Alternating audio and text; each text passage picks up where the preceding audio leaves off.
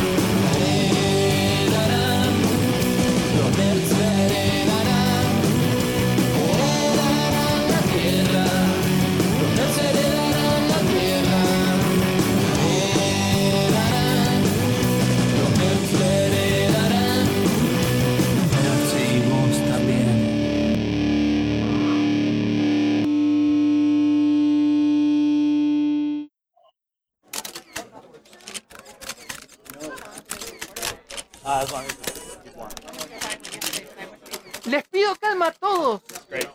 No se empujen. Voy a contestar las preguntas de todos. El sombrero, eh, bájese del extintor, por favor. ¡Eh, loco, no empuje! Mosca, mosca, acá, una preguntita, por favor. Sí, eh, al periodista que está subido al cuello de esa señora. Carlito Tostado, del diario La Nación. Quisiera hacerle una preguntita acerca de su origen. Sí, decime. Eh, ahora usted es Mosca Covalente, uno de los nerds que heredó la Tierra, pero dicen que hace años atrás usted se llamaba Paul Noguerol. ¿Es cierto eso? Sí, ese es el nombre con el que nací. Paul Manuel Noguerol. ¿Mabel Noguerol? Manuel, no Mabel. ¿Y por qué si se llamaba Mabel Noguerol se puso Mosca Covalente? Ay, esa historia. Lo recuerdo como si hubiese sido ayer. En las épocas en que los integrantes de los Nerds heredarán la Tierra nos estábamos conociendo. Fue aquella noche de verano, en esa fiesta. Esa fiesta que lo cambiaría todo. ¿Qué le pasa? ¿Se congeló? Eh, sí, no sé, es que hace como 10 minutos que está mirando hacia la nada. Creo que está teniendo un flashback. Eh, deberíamos ir a verlo, ¿no? Años atrás, a finales de los 60, ¡Uy! ¡Qué buena la música que está sonando! ¿Qué es? no sé, yo, yo acabo de llegar. ¿Vos, ¿Vos quién sos? ¿Cómo que quién soy? Mariano, nos conocimos esta tarde en la facultad. Vos me dijiste de venir acá para afianzar nuestra relación como compañeros de cuarto. Ah, sí, vos sos Paul Mabel. ¡Paul Manuel! Ve, mirá, Paul Mabel. A mí me recomendó este lugar uno de los técnicos del sonido que le dicen Bacalobo. ¿Bacalobo? ¿Por, por qué le dicen así? Ese yo ni idea, pero es medio raro el chabón. Es que loco, loco, escucha esto. Es una música súper extraña. Está cantada en español, pero parece ser rock. Pero combinado con elementos autóctonos. Me recuerda a Chuck Berry, Little Richard, Elvis, a muchas cosas. Pero no es ninguno de ellos. Suena como beat, pero no es tan beat, ¿no? Y suena como progresivo, pero tampoco es tan progresivo. Entonces, ¿qué es? ¿Qué tipo de género naciente estamos viendo en este preciso instante? En este sórdido lugar que no vamos a decir el nombre porque los guionistas no tenían ganas de ponerle un título. ¡Ey! Hola, perdón que interrumpa su metalenguaje claramente dirigido al público, pero no puedo evitar escuchar su conversación. Me llamo Luna Narresti. Hola Luna, ¿vos sabés algo de esto? Sí, sí, esta banda que está sonando se llama La Sombra de tu Aliado y cada vez que se presentan dicen que están haciendo algo llamado rock nacional. creo. O sea, rock argentino. Sí, sí, eso mismo. Ellos mismos definieron su propia clasificación. Eh, sí, sí, cosa del guionista. Venía bien para la trama de esta intro. Ah, claro. El que canta y tiene la viola se llama Simón. El batero es Emma y el bajista es Marcelo. Bueno, che, ahí terminaron de tocar. Creo que voy a ir a hablar con ellos. Dale, sí, de re una. Son buenísima gente. Anda, ¿cómo se llama tu amigo de paso? ¿Se ve copado? Se llama Paul Mabel. ¿Mabel? Ah, mira qué curioso. Hola, che, muy bueno lo que estaban tocando. Sonaba revolucionario, como algo que va a definir el futuro de este país. Así va a ser, muchachito. Luego de nosotros vendrán muchos, pero nosotros seremos olvidados. Somos una, un grano de arena en una extensa playa de rock and roll, blues, progresivo, jazz, pop, punk, new wave, garage, ska, psicodelia, hard rock y heavy metal. Hacemos todo, viejo, incluso folclore. Folclore, imposible. Nada es imposible, viejo. Hay una pibita, la Mercedes, que es buenísima mezclando esos géneros. Che, Simon, deja de venderle humo a este pibe. Y vamos que llegamos tarde a la fiesta del flaco Espineta, loco. Uh, Emma, ¿sabés si va a estar el pelado que habla italiano? Se pone muy nervioso. La verdad que ni idea, muñeco. Pero va a estar Charlie que siempre se pone hasta la raja, va a estar divertido. ¡Vamos, Simon! Loco, me tengo que ir. ¿Cómo te llamas? Paul, Paul Manuel. Paul Mabel. Manuel. Mabel no es el nombre adecuado. Yo me llamaba Constantino. Me puse Simón para heredar el rock nacional. Si vos alguna vez querés heredar algo, tenés que tener un nombre a la altura. De ahora en más serás Mosca Covalente. ¿Por qué? Porque estoy muy drogado, che, pibe. Eh, chau, pibe. Qué tipo raro, ¿no? ¿Sabías que practican el poliamor? Poliamor. Qué cosa que se inventa la gente de ahora. Che, ¿qué tal te fue, Paul Mabel? Ya no soy más Mabel. Ahora soy Mosca Covalente. Uf, qué nombre más firme. Suena importante. Qué raro, dijiste ese nombre. Me acaba de mandar un mensaje una amiga diciendo que te quiere conocer. ¿Ah, sí? ¿Ya se inventaron los celulares? Sí, me lo dio un viajero en el tiempo que conocí recién. ¿Cómo se llama tu amiga? Angélica. Y le decimos Sanji. Está en la discoteca esta cemento y tocan los no sé qué de ricota. ¿Vamos? Vamos, vieja, roca hasta que se ponga el sol. Hoy presentamos el día que los nerds crepitaron los jarasca.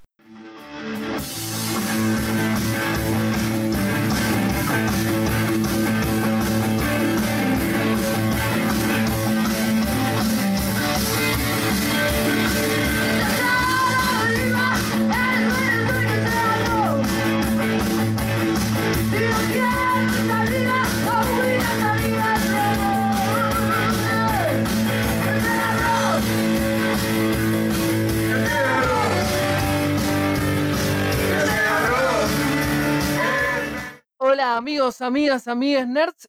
Estamos en otro episodio de Los Nerds Heredarán la Tierra y estamos muy contentes de eh, tener invitados. Estamos acá con los chicos de La Sombra de tu Aliado. ¿Cómo andan chicos? Hola, Paul. Hola, Paul. Hola, hola, ¿qué tal? Gracias por la invitación. Bien, cué- cuéntenos qué es La Sombra de tu Aliado eh, para toda la gente que, que- que esté interesada en conocerlos o que los conoce y los está escuchando pero quieren volver a escuchar quiénes son. La Sombra de tu Aliado es un programa de amigos, eh, una mesa de melómanos, en la cual eh, nos dedicamos a investigar eh, sobre actualidad, sobre nuevas bandas alternativas, nuevos géneros musicales, nuevos sonidos. Eh, y también eh, le ponemos un poco de la ironía y, la parte alternativa. Jugamos con lo serio y jugamos con lo irónico. Exactamente, es un poco eso. eh, la mesa de amigos, la, la charla de café, eh, tratar de buscar hasta por debajo de las piedras cosas que no sean el mainstream, que es algo clave en UTN. Y eso un poquito, eh, traer cosas nuevas, eh, invitar a la gente a seguir escuchando, a seguir indagando, investigando, porque hay muchísima música y muchísima cultura que por ahí no es de lo más popular y traemos eso un poquito. Y que sea un poquito bien explosivo, digamos, en una Claro, forma bien claro. positiva también, como que dar todo eso en, en un orden, digamos, bien, bien en lo, en lo- en lo Con joven, energía. bien ene- energético, digamos, a los jóvenes y a los a los adultos también, digamos, a todos a todo por igual. Bien alternativo e inclusivo. Sí. Perfecto. Excelente, chicos. Eh, lo- le- la verdad que lo escucho al programa, me parece muy bueno. Realmente tienen muy buena data y, y los momentos de Bizarres están muy buenos y la, la pasás realmente muy bien escuchándonos. Eh, díganos cuándo y dónde los pueden escuchar. en FMUTN de- eh, los días miércoles de 22 a 24, la 94.5 para todo aquel que escucha radio por aire y si no por fmutn.com.ar. Genial. ¿Y en redes? ¿En qué redes están? En redes estamos en Instagram, arroba la sombra de tu aliado, en Facebook, arroba la sombra de tu aliado y en Twitter, arroba la sombra aliado 1. En las tres nos pueden ubicar, nos pueden seguir, nos pueden escribir y, y siempre les vamos a contestar. Bueno, ya saben entonces em, dónde los pueden buscar. Y bueno, ¿por qué están aquí? Porque en este programa vamos a hablar de rock y particularmente de rock nacional. Y creemos que, bueno, que, que nadie mejor que ustedes para que nos acompañen en este tema. ¿Por qué lo elegimos? Ustedes recién estaban definiendo su programa y hablaban de cómo ustedes hablan de todo lo que no es mainstream o tratan de siempre irse, irse a lo, por fuera de lo mainstream. Bueno, lo que pasa con los nerds es que nosotros tratamos temas que son mainstream, a veces tratamos temas mainstream, a veces no, pero incluso cuando tratamos temas mainstream, el abordaje que le damos es alternativo en el sentido de la, manera en la, que nos enfrentamos con, ese, con ese objeto que, es la cultura pop. Y la bizarreada nos une, porque ya escucharon el radioteatro, ahí está todo claro. ¿Por qué queremos hablar de rock nacional? Porque es uno de los casos en los cuales la cultura pop y la contracultura se chocan. Que esto pasa muchísimo porque el rock es tanto under como popular al mismo tiempo, tuvo sus momentos under, sus momentos de mucha popularidad, pero siempre tuvo esa impronta, eh, por lo menos es, como lo que le da su identidad, justamente ese carácter, el carácter de, eh, de denuncia social y de búsqueda de nuevos recorridos de lugares distintos, desde donde eh, pensar e imaginar nuevos mundos, es lo que nos interesa del rock. Creemos que durante, durante mucho tiempo, y, y sigue sucediendo, el, el- el rock se encarga de eso, y eso es lo que nos interesa como nerds, la manera de eh, plantear nuevas realidades a través del arte, de todas las formas posibles, y, el, rock tiene mucho de esto y tiene mucho también de mística y de mítico, que es también algo que es la base de todo consumo de, de- de nerd, to- toda esa cuestión casi religiosa a la cual terminamos eh, vertiendo a los, a los ídolos que tenemos del rock nacional, todas las historias que se cuentan acerca del rock nacional, todos la- lo- los mitos justamente porque no se sabe si realmente pasó así o no. Hay un montón de cuestiones que, que hacen que, que eso también nos llame la atención y, y- y se cruza muchísimo la- la- los consumos nerds con, con el rock y, y son parte ya, son, son parte ya de lo mismo. Y bueno, el rock nacional es hermoso y, y muy interesante y también queríamos hacer un recorrido histórico dentro de lo que podamos, dentro de, lo amplio que suena eso, recorrer la, his- la historia de- del rock nacional y ir mechándolo con diferentes influencias que, que podemos encontrar y con un montón de referencias a la cultura pop. Empecemos, quería que habláramos un poquito de lo que es el rock, una definición de rock y un poco de que tratemos todos de definir lo que es el rock, porque yo creo que una es la definición de diccionario y una lo que es o lo que era y otra lo que termina siendo eh, y cómo interpretamos el rock. Por ejemplo, a ver, si vamos a definirlo, el, el rock and roll es un género musical que usa la escala pentatónica, que usa las armonías del blues, pero con un ritmo más rápido. Eso, eso, el uso de la guitarra eléctrica distorsionada vendría a ser como la definición de diccionario de, de lo que es el rock como género, si lo tenés que explicar y diferenciar de otras cosas, surge en la década del 50, podemos poner el inicio, pero yo creo que llega un punto en el cual se empieza a hacer difícil esa delimitación del rock, pues empieza a cruzar con otros géneros. O sea, primero ya de entrada está muy ligado al blues y al pop también, y en una primera etapa del rock era, eran casi sinónimos. Yo creo que lo que cambia un poco es la actitud, y eso era lo que yo quería ir. Creo que la, la parte más clave de lo que hace que algo sea rock o no, por lo menos hasta cierto momento de la historia, se le empezaba a decir rock a músicas que estaban unidas por una actitud de denuncia. Totalmente, la, actitud incluso de, eh, de denuncia, no solamente en el contenido de sus letras y también de su tiempo musical, sino también en la forma de interpretar en la escena. O sea, vos podés agarrar y decir, un blusero negro, su música, si bien era en contra de lo que podía ser el patrón de esa plantación o el dueño de esa plantación de algodón, era una, una actitud de lamento, de, llanto, como diríamos algo medio down, ¿no? Hacia abajo. Y de repente el, el- rock, que después, como vos bien decís, toma del blues y también toma de- de- del jazz, ¿no? Hay una actitud más enérgica, más de, de protesta, de una escena donde la persona tiene otro comportamiento arriba del escenario, ¿no? Incluso hasta llega a hasta romper el instrumento, quizás con una expresión de bronca hacia un sistema. Como una rebeldía. Claro, un acto de rebeldía en contra de algún sistema. Sí. Otra cosa que yo veo es que eh, hoy, ¿sí? El, el rock es un movimiento. O sea, hoy nosotros decimos, eh, por ejemplo, una banda que hace reggae y decimos el rock nacional y de repente presentamos a una banda de reggae.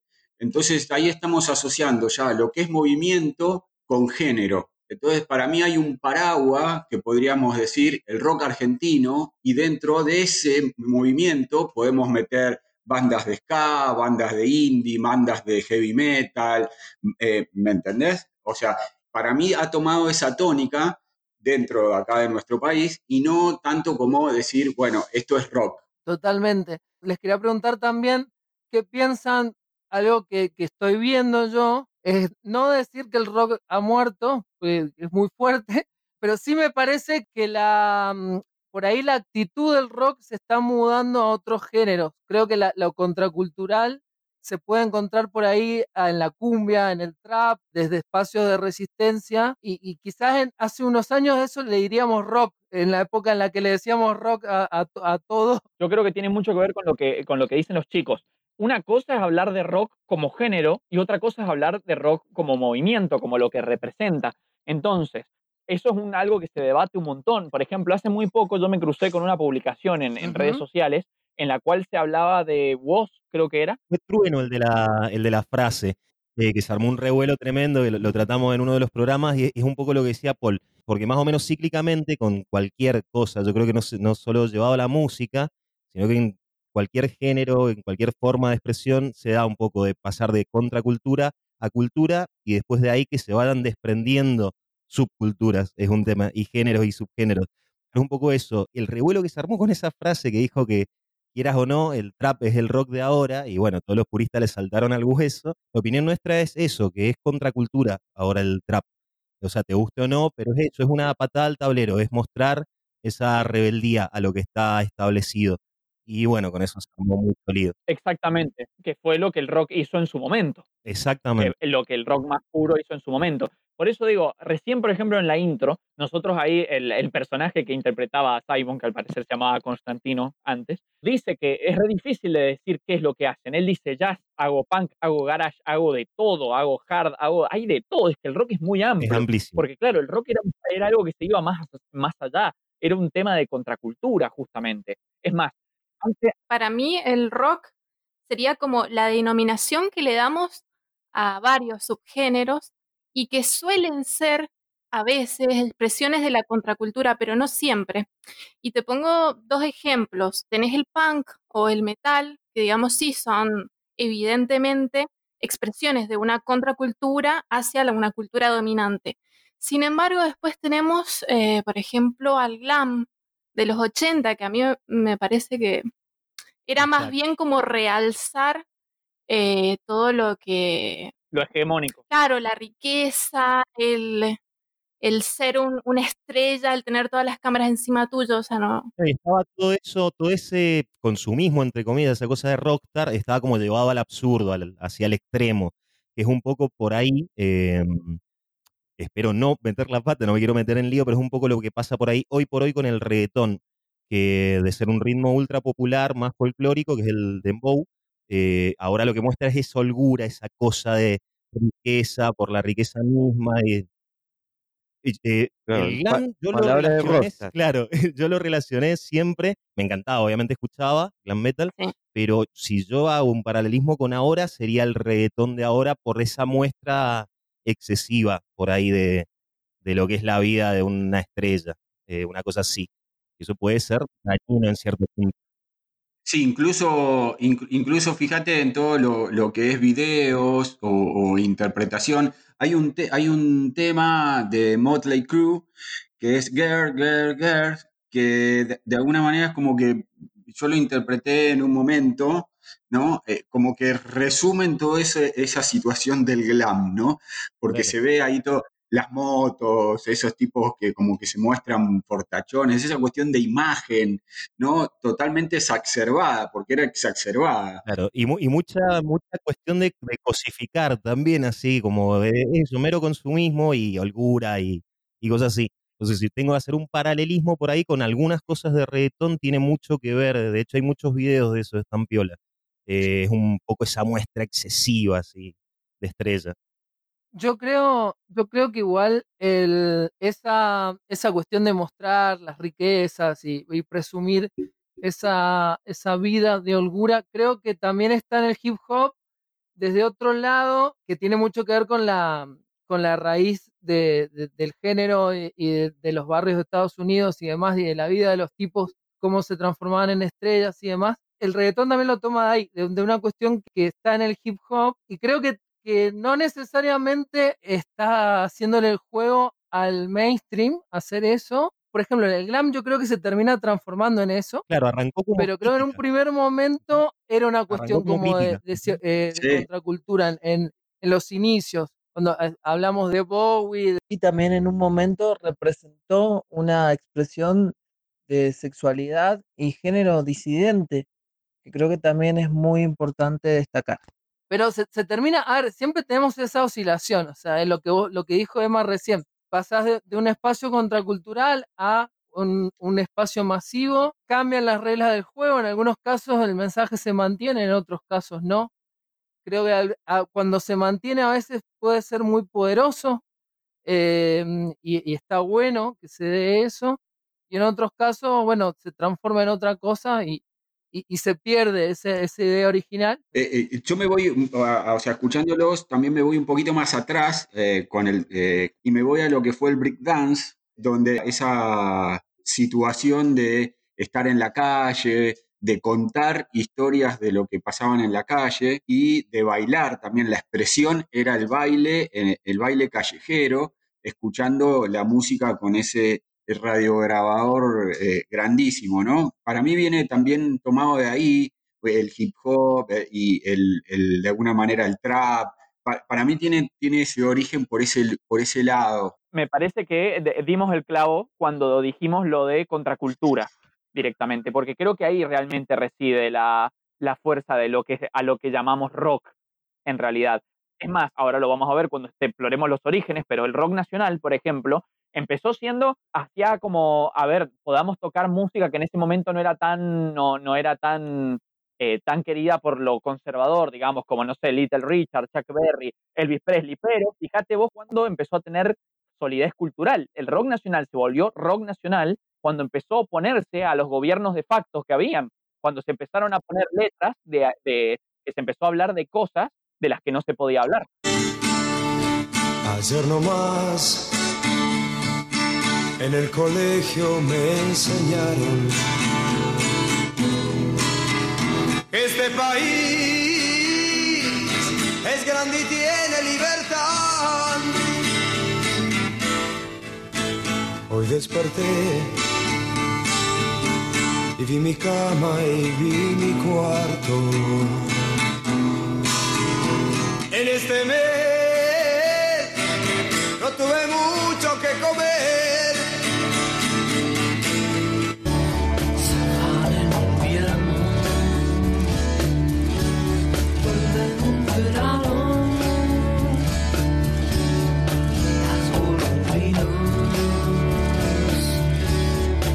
de Plaza de Mayo.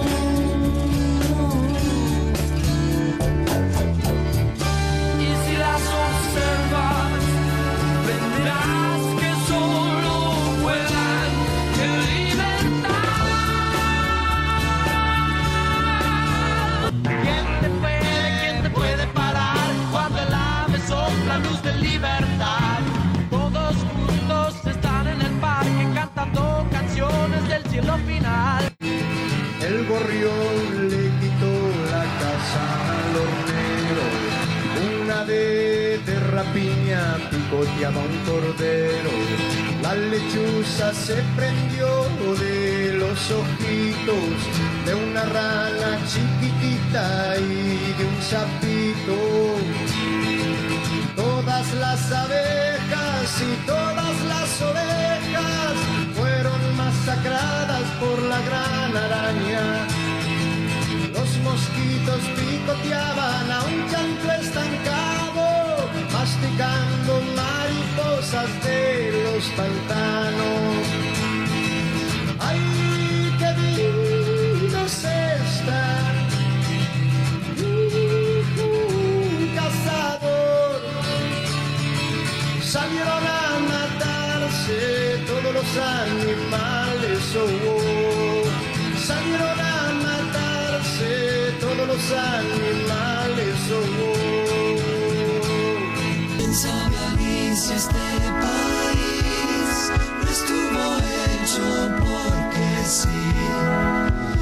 Vas a ir, vas a salir,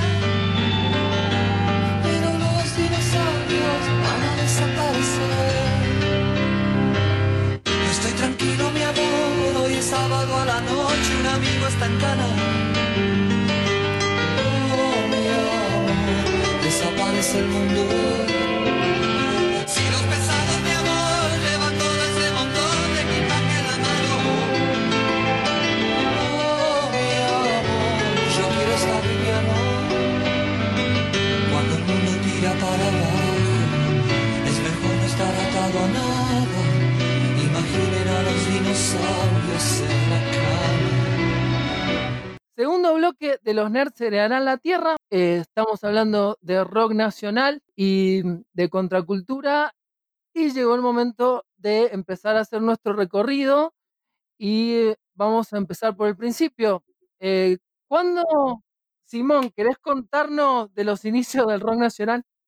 Bueno, vamos a, vamos a empezar por algo mítico, que es la cueva del rock. Corrían los años 1965 y esta cueva estaba situada en Juncal 1733, con una estética de poca ventilación, sin mesas, sin sillas, y, en un lugar había almohadones y sillones. Eh, Era como se decía, un lugar de poco gusto, ¿no? Pero ahí en ese lugar, en ese reducto, empezó a nacer lo que fue el movimiento del rock argentino. Simón, perdón, te interrumpo para, para una pregunta. Entonces, ¿el nombre del lugar, el nombre del lugar, era la cueva en serio o se le dice la cueva? Es que justamente se llama La Cueva. Ah, el lugar se llamaba la cueva. Bueno, qué coincidencia, ¿no? Porque yo, por ejemplo, cuando vos lo mencionaste, en lo primero que pensé fue en las cuevas de Altamira de España, donde están las pinturas rupestres. Casi como si dijéramos, Claro. es el lugar donde se origina algo. Como la prehistoria de algo. Este, este lugar, mirá, la locura de ese momento, eh, vos fíjate lo que dicen, ¿no? Eh, que había una conexión, que habían pasadizos secretos con The Cavern en la ciudad de Liverpool, en Inglaterra. Es esa fantasía de poder relacionar este lugar donde tocaban los Beatles y este lugar que estaba en Argentina, donde empiezan a hacer todo lo que es el movimiento del rock argentino. Yo siempre hago la, por ahí la, la palabra de rock argentino como para, para poner la separación de nacional o argentino, ¿viste? Está bueno. Claro que aparte, Simon, hablando de géneros, es, es de verdad un género aparte el rock argentino. De Exactamente. verdad está convertido en un género completamente aparte, o sea, Ujú. con, con los años y la historia. De hecho, si no me equivoco, fue el primer género de habla hispana que triunfó a nivel internacional, ¿cierto?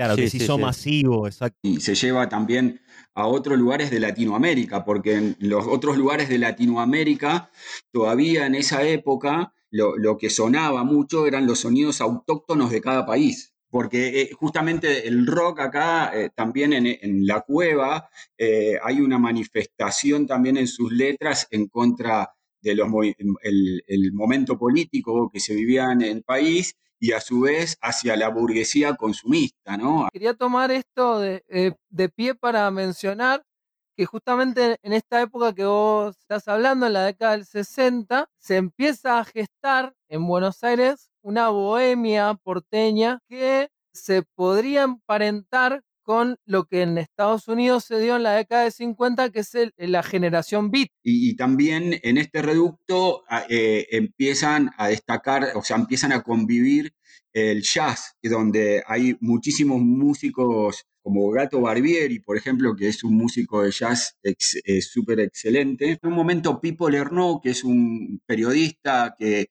que describe a esto que era como una gran Babel en ese momento, a la cueva, porque dice que todo lo que, lo que pasaba ahí y el lugar era como que si uno pudiera escribir, era como un cuento bíblico todo lo que sucedía. ¿Sabés si la cueva sigue abierto, el lugar? O sea, si existe. No, no, no, no. La cueva eh, eh, antes fue un cabaret que se llamaba Jamaica y luego se llamó El Caimán para después convertirse en, en lo que fue la cueva y después fue una mueblería. Fue demolido en, el 80, en los 80, no sé, así que hoy en día ya, ya ni siquiera existe. Ya ni- ni siquiera existe como edificio. Claro, y para ponerle la plaquita. nada.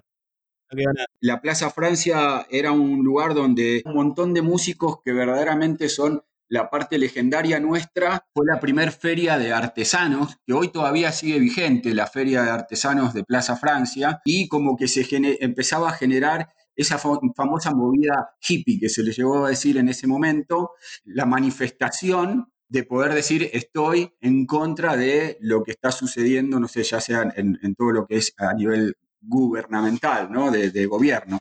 Esto también está asociado, si nos ponemos a pensar a cómo era Genesis, Yes, eh, todas las bandas legendarias como Led Zeppelin y demás, donde nos podemos encontrar eh, en un parque. Si vos, viste que muchas canciones hablan del parque, en muchas canciones hablan de los árboles, hablan del lugar que esté alejado de la ciudad. Hay un blues de Pedro y Pablo eh, que se llama el blues del éxodo, eh, que justamente habla de, cuando hay un momento donde todas estas personas eh, empiezan a migrar a, la- a ciudades como el Bolsón. Y la perla, porque la perla sí- se mantuvo, sí, por mucho tiempo.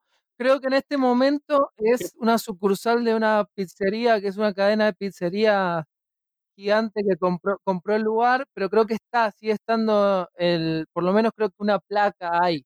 Hablanos un poco de la, de la perla del 11. El gobierno eh, empezó a, a- a seguir muchísimo a todos los chicos y los metían presos, eh, así los demoraban. Tal es así que Lito Nevia tiene un dato.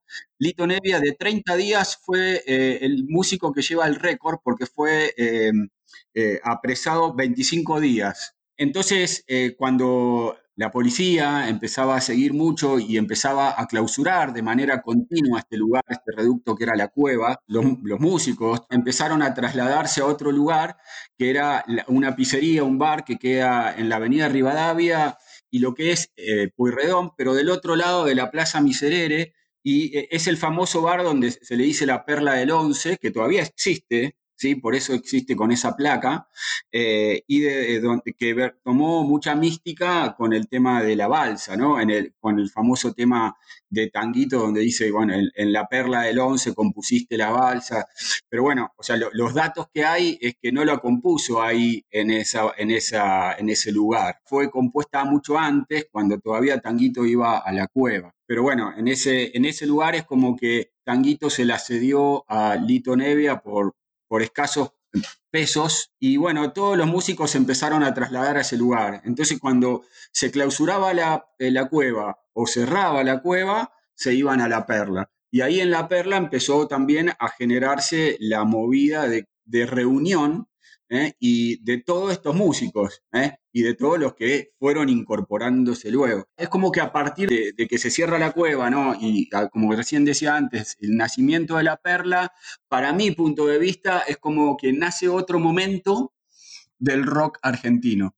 Hay otro dato que también es muy gracioso, ustedes se acuerdan por ahí de la banda Los Náufragos, y ellos, la, la onda de ir eh, naufragar, le decían ellos como código, esta cosa de irse a La Perla o de irse a Plaza Francia, esa, esa cosa de traslado, vamos a naufragar. Las bandas que fueron apareciendo en, esa época, a partir de ahí hay un montón, desde ya Los Gatos, Manal, Papos Blues, la, la Cofradía de la Flor Solar, y de ahí salió parte de lo que después fue Pedro y Pablo, y una, una de esas bandas que fue naciendo en esos principios, aunque ustedes no lo puedan creer, y con parte de gente de la que salía de la Cofradía de la Flor Solar, fue Patricio Rey y los Redonditos de Ricota. O sea, ya se empezaba a manifestar esa, esa movida que después terminó siendo la, la movida ricotera, ¿no?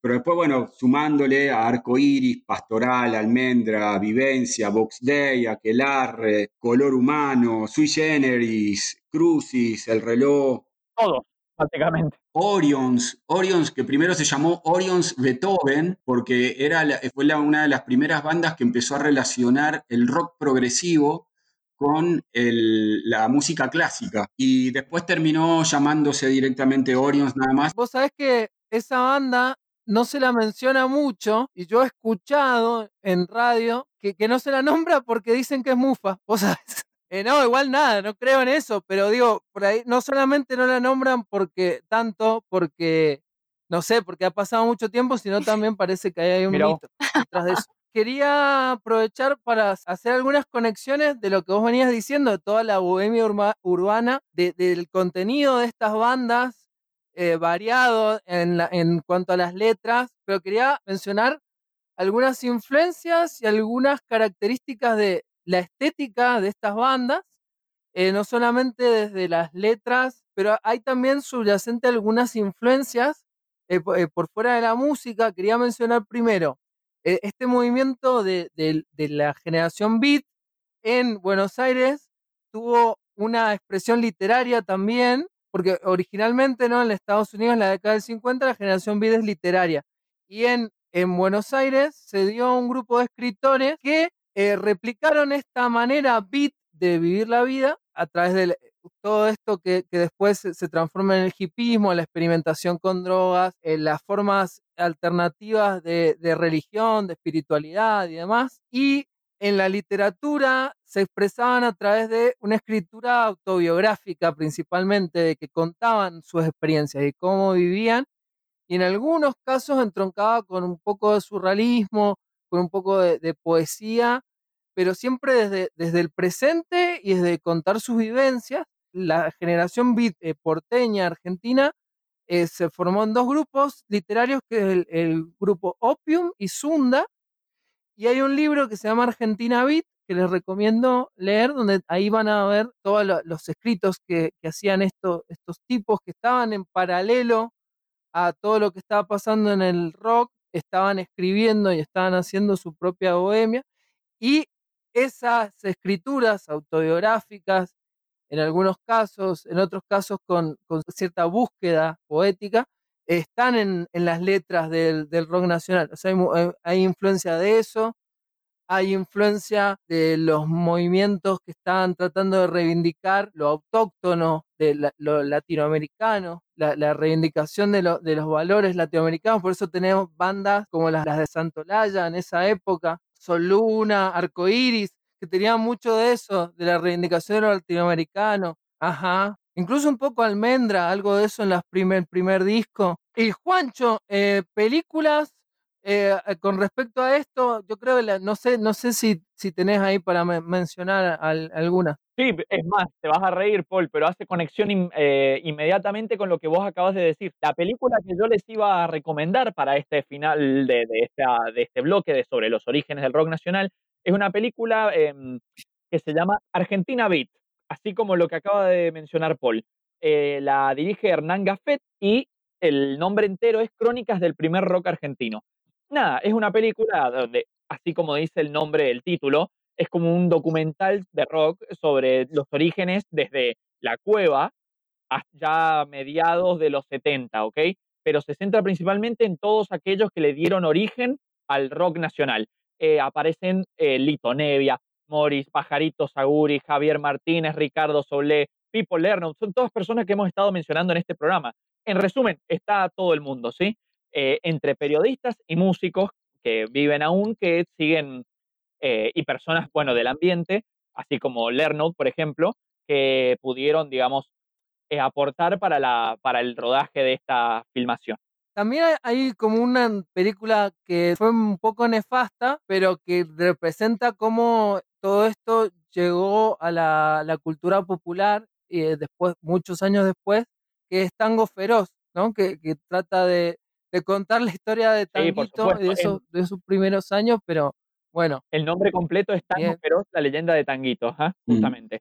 Em, igual, Paul, a ver, una cosa, chicos, yo eh, para esta sección, para la sección de cine de rock nacional, piensen que tengo, tengo delante, en este momento delante, una lista gigantesca, pero gigantesca.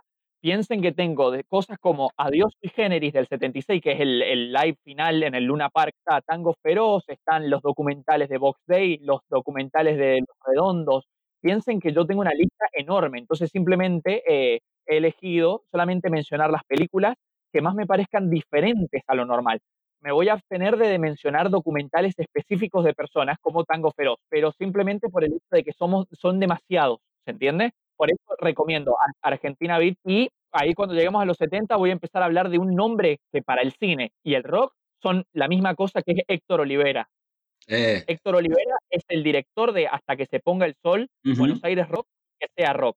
estos primeros años 70 que eran muy violentos, que eran muy represivos y que de alguna manera también eh, habían, eh, habían empezado a nacer movimientos como Montoneros y, y el ER, que tienen que ver con un tema de, un momento autoritario. y, voy a nombrar algunas bandas eh, que hicieron el aguante en, esa década y que están consideradas como que fueron principales para poder mantener el género y para que todo continúe, como por ejemplo Pescado Rabioso, que tiene un famoso, un famoso álbum que se llama Artaud, donde ahí podemos relacionar también el momento de, composición que tenían todos los las personas que estaban ligadas a la música, con ese momento de literatura que vos decías, Paul, antes, y también con, con el momento de manifestar eh, situaciones de lo que estaba pasando, ¿no? Eh, y también relacionarlas con la poesía. Eh, incluso hay, una, hay un tema que ese disco de Artaud, que si bien salió como Pescado Rabioso, lo hizo en solitario Spinetta porque ya se había eh, disuelto Pescado en ese momento.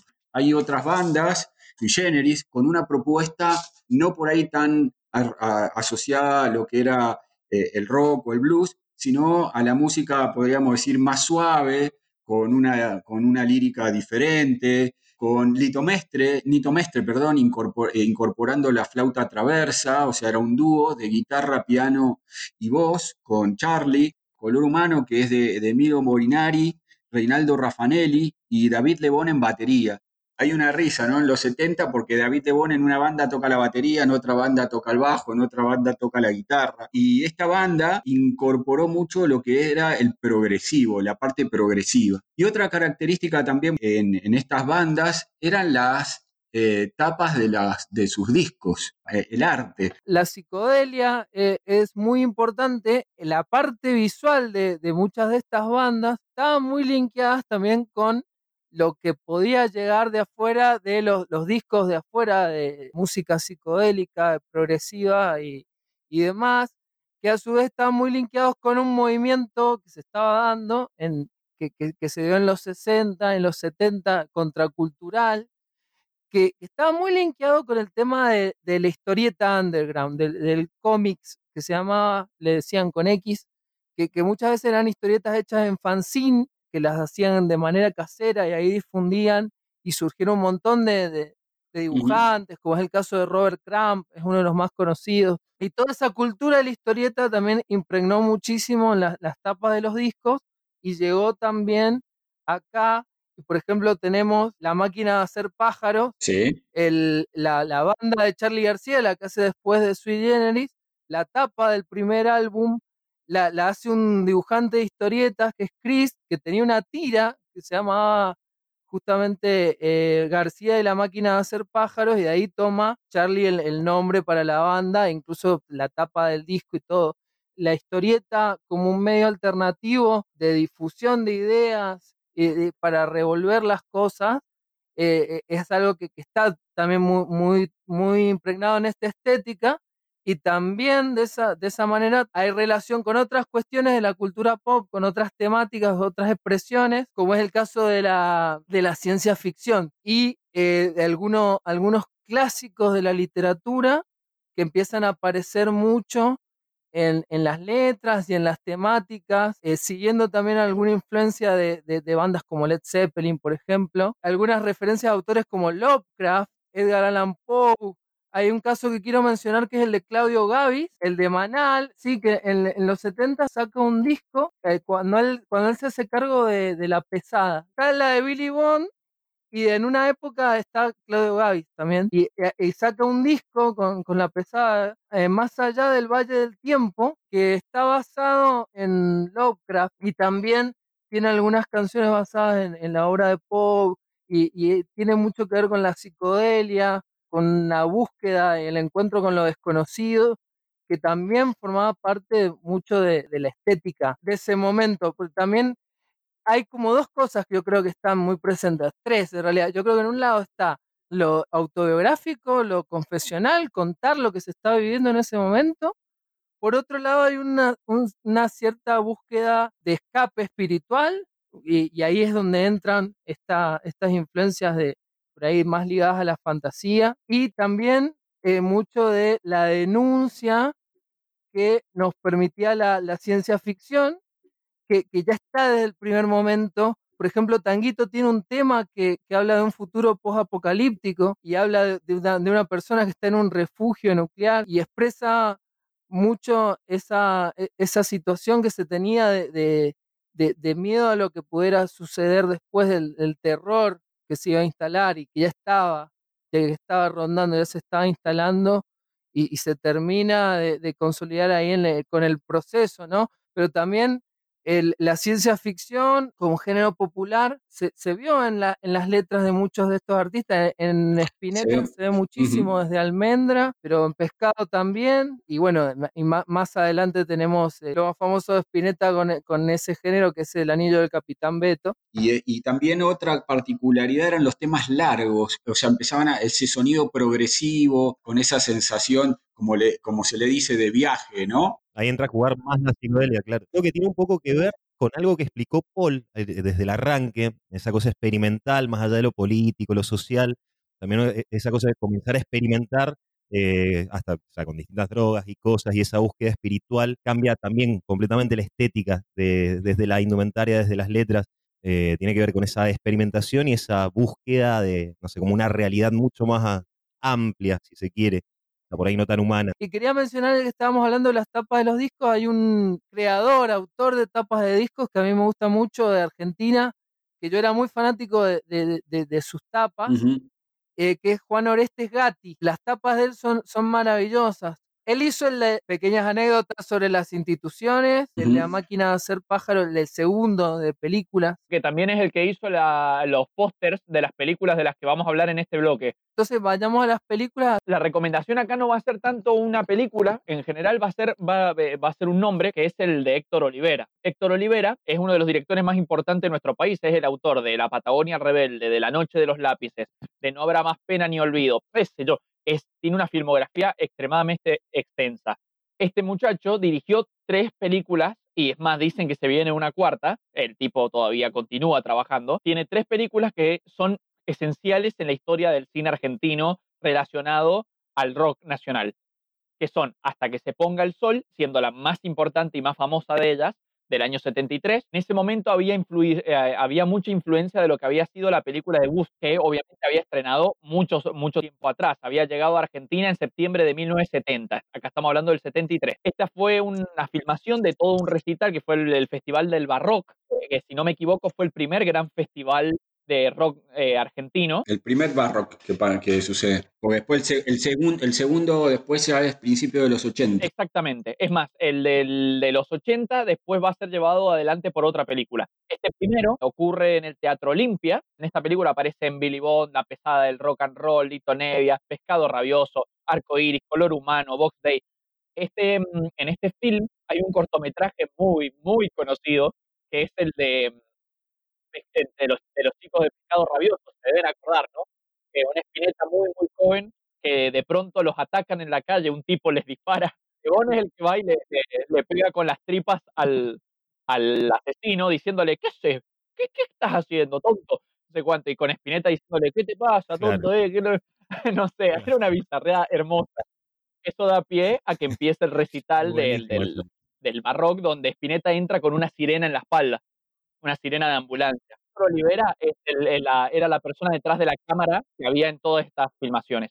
Después va a repetir lo mismo con- en Buenos Aires Rock de 1983, que es exactamente lo mismo, solamente que en el Estadio Obras Sanitarias, em, y el que sea rock en el año 2006, que cuenta ya con, bueno, especialistas como Claudio Kleinman, Marcelo Fernández Guitar, ahí vienen Alma Fuerte, Árbol, Ataque 77, Babasónico, Versuit, Andrés Calamaro, Catupecu Machu, Cerati, García, Gieco, bla, bla, bla, Intoxicado, hasta las pelotas, todo el mundo está. ¿Sabés que de la banda B8 dicen que eh, justamente como video, como video de un tema, ¿sí? es lo que eh, está registrado en esa película de Barrock 1983? Mira, te puedo tirar un rayo de luz. Suena Claro, hay una película del 2014 que compila muchos videos de en vivos, de toques que tuvo B8, que se llama Relámpago en la Oscuridad. La voy a buscar esa película. Y hay otra cosa eh, del Barrock 1983. Está Patricia Sosa como mujer asociada al rock. Y si estoy, yo estoy pensando, porque yo tengo esa película, la tengo en DVD, y estoy pensando a ver si hay otra mujer ese día en ese recital, y creo que no hay otra mujer. Celeste Carballo todavía no está dando vuelta. Sí, estaba Celeste Carballo, pero no sé si toca ahí. Eh, estaba Celeste Carballo, Sandra Mianovich también.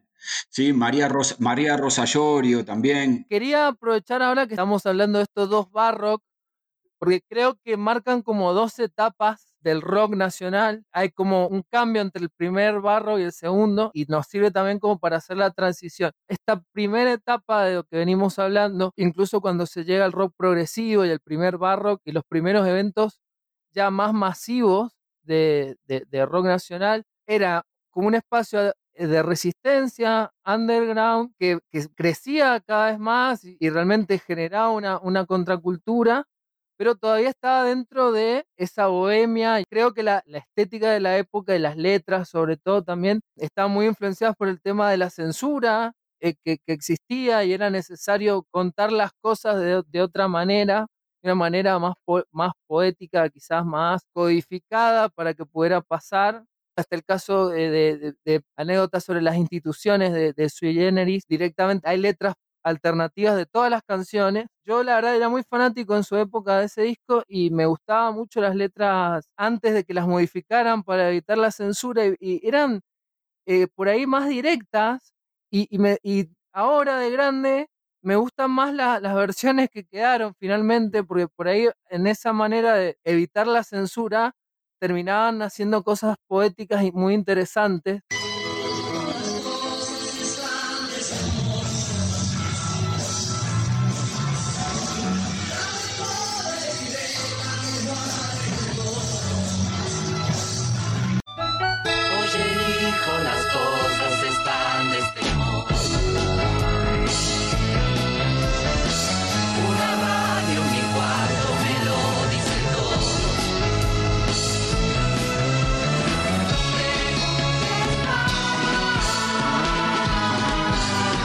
Eso cambia muchísimo a partir de los 80. eh, hay como todo un cambio en el, en el rock nacional que creo que, tendríamos que hablar, sobre todo a partir de las políticas del gobierno con respecto a la música en inglés, que terminan influyendo muchísimo a que cambie el rock nacional y deje de ser algo alternativo, subterráneo, e incluso llega a un nivel de popularidad muy grande, ¿no? Bueno, la vuelta a la democracia, por supuesto, ayuda un montón. O entre la revela o sea, entre la contra contra la dictadura y la y todo lo posterior a la dictadura, ahí yo creo que es cuando pega el, realce.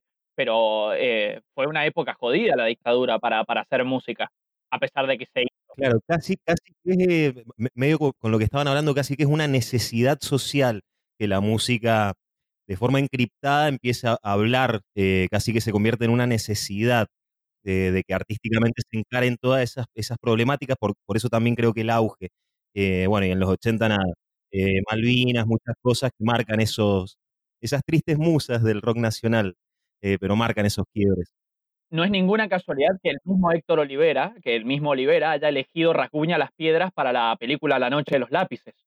Hablar también de otro artista importante, que bueno, es una persona importante hasta el día de hoy, es el director de la FUC, de la Fundación Universidad del Cine, que es una de las escuelas más importantes de, de Argentina de cine, que es Manuel Antín. Manuel Antín fue otra persona que también durante los 70 y los 80 tuvo que, digamos, estuvo muy relacionado a la, a la relación cine-rock nacional, que también sacó adelante varios, la- va- varias películas que tuvieron que ver con el tema. Me gustaría, eh, yo, una cosa, como dije antes, no quiero traer películas que hablen, eh, documentales o pelis que hablen sobre músicos en específico, porque si no me van a decir, "Eh, pero no mencionaste a, a Tanguito, no mencionaste a, a Pajarito, bla, bla, bla. Prefiero hablar de pelis más inusuales. Y para cerrar, los 70, quería contar sobre El extraño de pelo largo. ¿Por qué me parece esta película llamativa? Eh, durante un impas de los gatos, Tonevia tuvo que ser el, protagonismo- el protagonista de esta película, donde compartía cartel con Liliana Caldini. Imagínate. Iba a interpretar el papel de un galancito, pero él mismo pudo modificar el guion para encarar a un músico que vivía en una pensión. Entonces está bueno, porque es una película donde vos lo ves a Nevia, pero haciendo de músico, pero, pero lo, lo interesante es cómo es, es verlo a él, ¿se entiende? En una situación diferente a la que lo vemos como, como artista normalmente. Eh, dato curioso, vos sabés que le hicieron cortarse el pelo para la película. Le dijeron, mirá, el extraño de pelo largo lleva el pelo largo, pero no tan largo. El, el conocido del pelo corto, creo que una cosa así. Claro, era el extraño de pelo casi largo, pero no tanto como para ser subversivo. Si quieren venir, que vengan, les presentaremos batalla.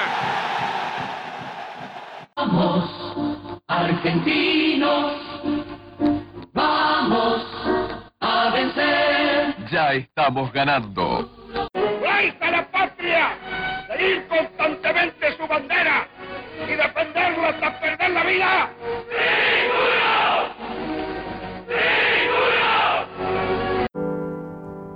Sonriendo despidió a su madre. Sur del Atlántico, el reino lo ordenaba. Es que unos salvajes osaron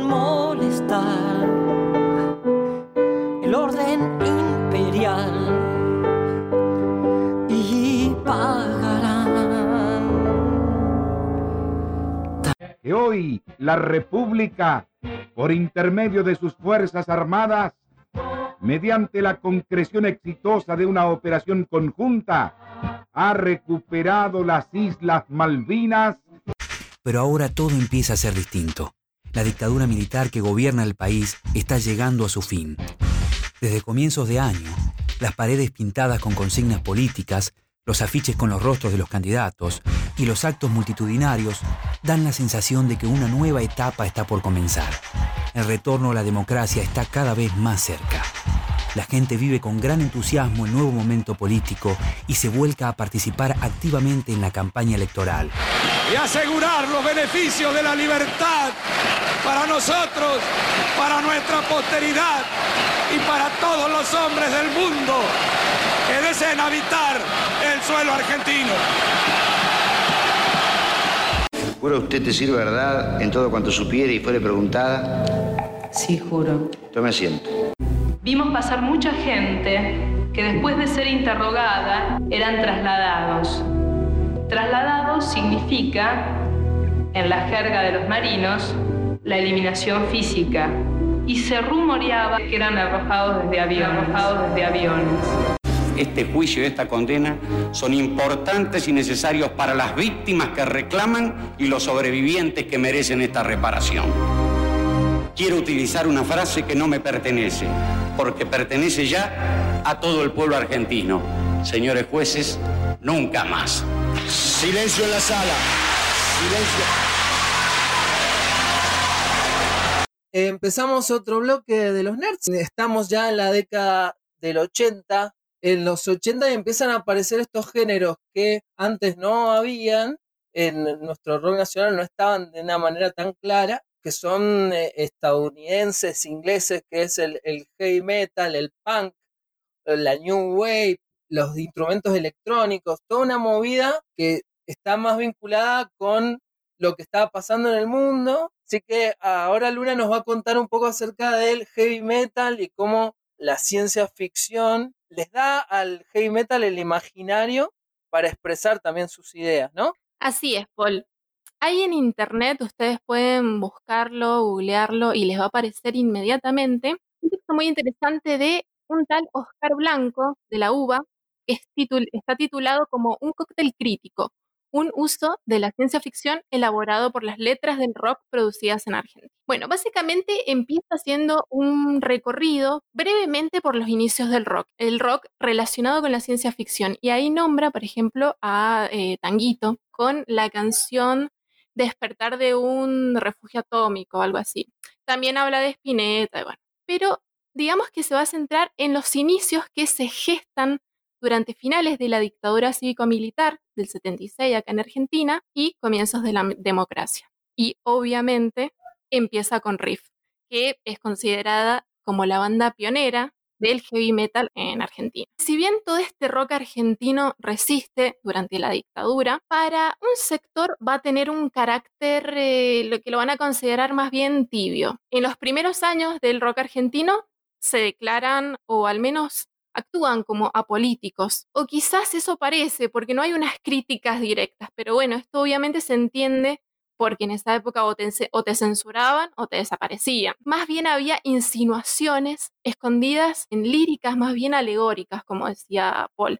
Pero con la guerra de Malvinas habla de una ruptura dentro del rock argentino y tiene que ver con un festival que se lleva a cabo el 16 de mayo del año 82. Es un festival por Malvinas y se llama el Festival de la Solidaridad Latinoamericana. Muchos rockeros van a sentir que transaron con esto mismo con los militares. Entonces van a querer diferenciarse y es ahí donde van a nacer, o sea, en realidad ya estaban adentro, pero digamos que se van a diferenciar. Antes decimos que todo estaba como homogeneizado dentro de la categoría de rock, pero había posiciones encontradas dentro del mismo rock y empiezan a volverse más ásperas esas diferencias que habían. Y es entonces donde aparece en escena el metal o el, punk. Y es con el metal que vamos a tener como una nueva postura. Las líricas de las letras van a empezar a ser como más directas, van a rechazar la tibieza, se van a, digamos, a tomar eh, eh, la misión de no transar nunca con el, con el Estado, de ser totalmente underground. Y aunque ya comienza, digamos, la democracia, estos rockeros pesados van a entender que el control sigue estando presente, solo que un poquito más maquillado. Y el, Estado sigue siendo represor. Hay nuevas esclavitudes. Entonces van a rechazar las ideas y las formas de ese rock más hippie de los 60, de los 70, y se van a vestir de cuero y se van a subir a las motos. Ese es el imaginario que va a tomar Riff, que obviamente está heredado de, de Motorhead, qué sé yo, de un montón de bandas heavy clásico de Inglaterra, pero relacionado a la ciencia ficción, podemos decir que eh, lo toma de las road movies, sobre todo las películas apocalípticas de, de carretera, como las películas de Mad Max. ¿Es diesel punk? Alguna gente le dice diesel punk porque utilizan eh, tecnología eh, diesel, camiones, pero también hay otro diesel punk que no tiene nada que ver, o sea, hay otra estética que se asocia a eso, que tiene más que ver con la, con la década del 30, los aviones, con toda esta cuestión de la ciencia ficción de esa época, los cohetes. A- Algunos le dicen a eso de los cohetes, Ray Gun Gothic, gótico de pistola de rayos, y el diesel punk es más esa cuestión más áspera, onda Mad Max. El imaginario que toma Riff en estos primeros años se va a encontrar en la carretera, en los márgenes de las ciudades modernas. Entonces va a ser como un escape del mundo moderno, del mundo tecnologizado, del mundo neoliberal. Si bien en Mad Max las ciudades están totalmente colapsadas, en decadencia, esto va a ser una metáfora de la civilización occidental. Y en esa época no solo digamos que está Riff, sino que tenemos otras bandas como, bueno, como ya dije, B8, eh, Bloque, Helion, El Reloj, que van a tomar estos mismos motivos. Voy a hacer una, una relación algo arriesgada, pero a mí me hace pensar un poco en un cuento siempre aludible para los nerds, que es un cuento de Ursula Le Guin que se llama Los que abandonan Omelas, que eh, básicamente es una utopía donde los, una utopía entre comillas, digamos, donde los habitantes se enteran de qué es o quién es lo que sostiene esta armonía vendida, que digamos, eh, si lo llevamos a la realidad sería este estado neoliberal, este estado de bienestar, y deciden escapar. De eso se trata el cuento. Ahora, si nos vamos a la época de eh, inicios del heavy metal, esto sería con una actitud bastante más violenta, bastante más rockera, bastante más rupturista, podemos decir. Vamos a em, canciones que, digamos, representan esto. De riff tenemos del disco Contenidos, que es del 82, la canción pantalla del Nuevo Mundo. Si escuchás la letra, te das cuenta que es, es muy Mad Max. En una parte dice, el desierto los protege y les presta libertad. Les da locura su viento en su furioso andar. O sea, más Mad, que es, más Mad Max que eso, creo que no hay. Para mí es una mezcla de, de Mad Max con 1984. pues. Totalmente, totalmente. La ciudad del mundo nuevo duerme su sueño de paz. Ve la vida en un video y se le va la vida a creer. Megáfonos recomiendan use máscara de gas. Hay oxígeno vencido en esta farsa de la paz. Humanoides disidentes viven la alerta total y heroicos sobrevivientes darán el golpe final. Variado de novedades, tambalea el mundo nuevo. Y hay un hambre de verdades que se fueron de paseo. Hay hordas de chicos malos con sus camperas de cuero. Metales brillan al sol. Provocan el mundo nuevo.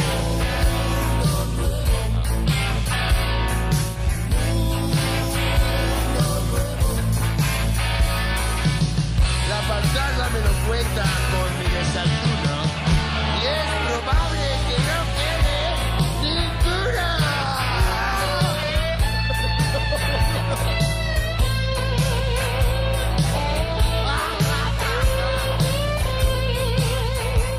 En esta primera etapa vemos como anuncios del fin del mundo, pero más bien, no sé, ruteros, distopías ruteras, podemos decir. Empieza a abrirse, digamos, el heavy metal, mientras empiezan a aparecer otros subgéneros. Y se empiezan a abrir a otras temáticas también de la ciencia ficción.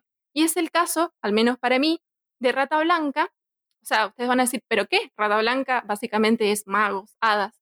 Pero no es siempre así. En el 94 con el sexto cantante que tienen, que es Mario Jan, eh, ex Alacrán, vamos a tener como un sonido un poquito más duro. O sea, los inicios de Rata Blanca son más bien heavy clásico, power metal, pero esto va a ser como un toque más, más, más pesadito de otra forma. Uno de los temas más conocidos de este disco es Bajo Control. Y para mí este tema sí lo relaciono con una distopía eh, más a lo 1984. O sea, hablo de las sociedades totalitarias, el ojo vigilante del gran hermano, etc. En una parte dice la letra, era espacial, transmutación, mentes computarizadas, Armagedón en televisión, almas narcotizadas. Visión final profetizada, que todo está bajo control. Es un temazo.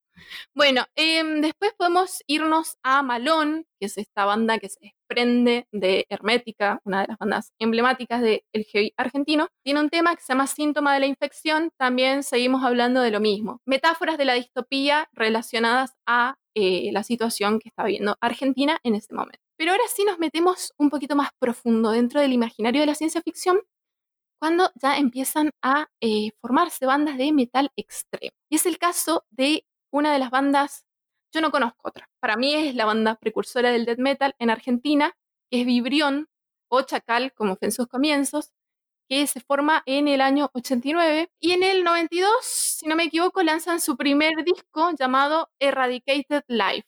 Y esto em, también es bastante manija de mi parte, pero quiero demostrar que la idea de, este disco y de un tema en particular, el disco, el tema homónimo, digamos, del disco, es muy del imaginario ciencia ficcionístico, es como muy true. Eh, yo hice una relación de la letra, como dije, Eradicated Life, con la novela Los genocidas de Thomas Dish. La novela de Dish habla sobre una raza extraterrestre que viene al planeta, como que tira esporas y comienzan a crecer unas plantas que devoran toda la Tierra. Finalmente llegan los segadores extraterrestres, digamos, que cosechan y queman toda la Tierra. Tanto la novela de Dish como la letra de Vibrión, de la que voy a hablar un poquito ahora, están hablando de el colonialismo y hablan de la raza humana y también hablan de los pueblos subdesarrollados sobre los que se avanza sin piedad. En una parte de la letra dice eh, segador castigando a una población indefensa, subdesarrollada y asustada. La vida es erradicada y el exterminio es casi total por esta epidemia destructora. La ciudad es una isla enferma y el interminable número de víctimas aumenta la plaga.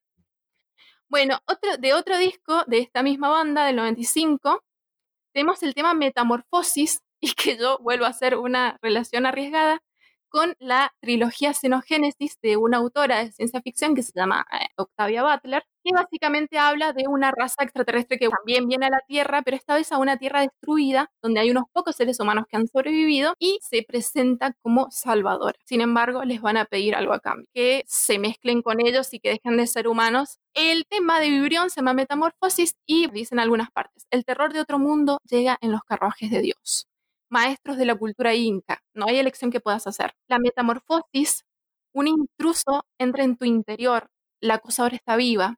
Hay una asimilación del intruso, una nueva forma de vida aparece en tus venas. Los dos hablan de lo mismo, del colonialismo, de cómo em, una raza aparentemente superior pretende erradicar tu cultura, tus valores, tu cosmovisión por esta idea del progreso. Nos vamos a mm, otro género también del metal, que, y una de las bandas eh, bastante copada al respecto, eh, del estilo mm, sería stoner metal, los Natas. En el primer disco, que se llama Del Mar, que es del año 98, uno de los temas se llama Soma, y básicamente es una alusión directa a esta droga que aparece en la novela eh, Un Mundo Feliz de Huxley, que bueno, es una droga básicamente que te permite ser feliz, que no te importe nada y que no rompas las pelotas en un mundo donde ya todo está eh, distribuido y ordenado. Te iba a decir, los natas yo creo que abrazan esa estética incluso desde lo visual, desde los, las tapas de los discos. A partir del segundo disco es es súper eh, sci-fi. Sí, es muy cósmico.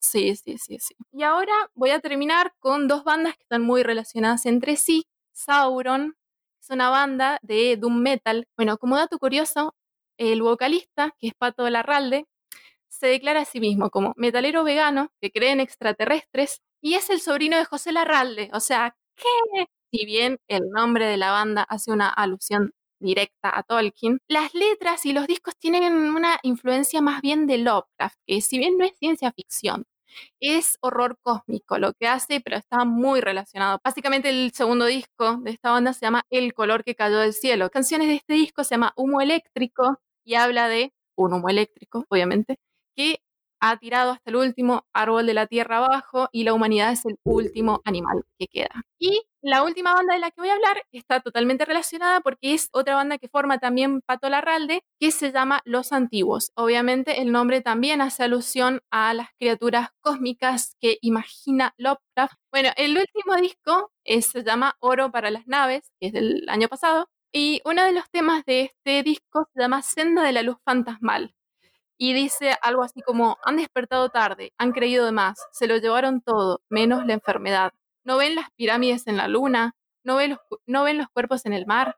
Al menos todas las bandas hablan de una distopía en sus temas, en algunos de sus temas, pero bueno, es algo también, algo que va de la mano a la crítica social en el rock. Yo traté de hacer un recorrido por lo que a mí me pareció más ciencia Es medio, medio mesiánico también, era como som- somos el, futuro. Habíamos hablado de la década del 70 y cómo la sombra de la dictadura influyó muchísimo en, to- en la manera en la que se vivía esa época y en la manera en la cual se expresaba el rock como contracultura, como la- las letras del rock, por ejemplo, tenían que evadir la censura. Digamos, si hablamos de las líricas del, del rock nacional, podemos decir que hay una base fuerte autobiográfica de contar cómo se vivía la época, alguna, algunas incursiones de poesía que tienen alguna referencia, por ejemplo, en el surrealismo, en el simbolismo francés, y después, por otro lado, tenés como cierta tendencia a la evasión y a recurrir a la fantasía, sobre todo a los cuentos de hadas. Hay muchísimos ejemplos de, por ejemplo, en Sui Generis, muchas historias de reyes. No todas son rosas en el campo del rey.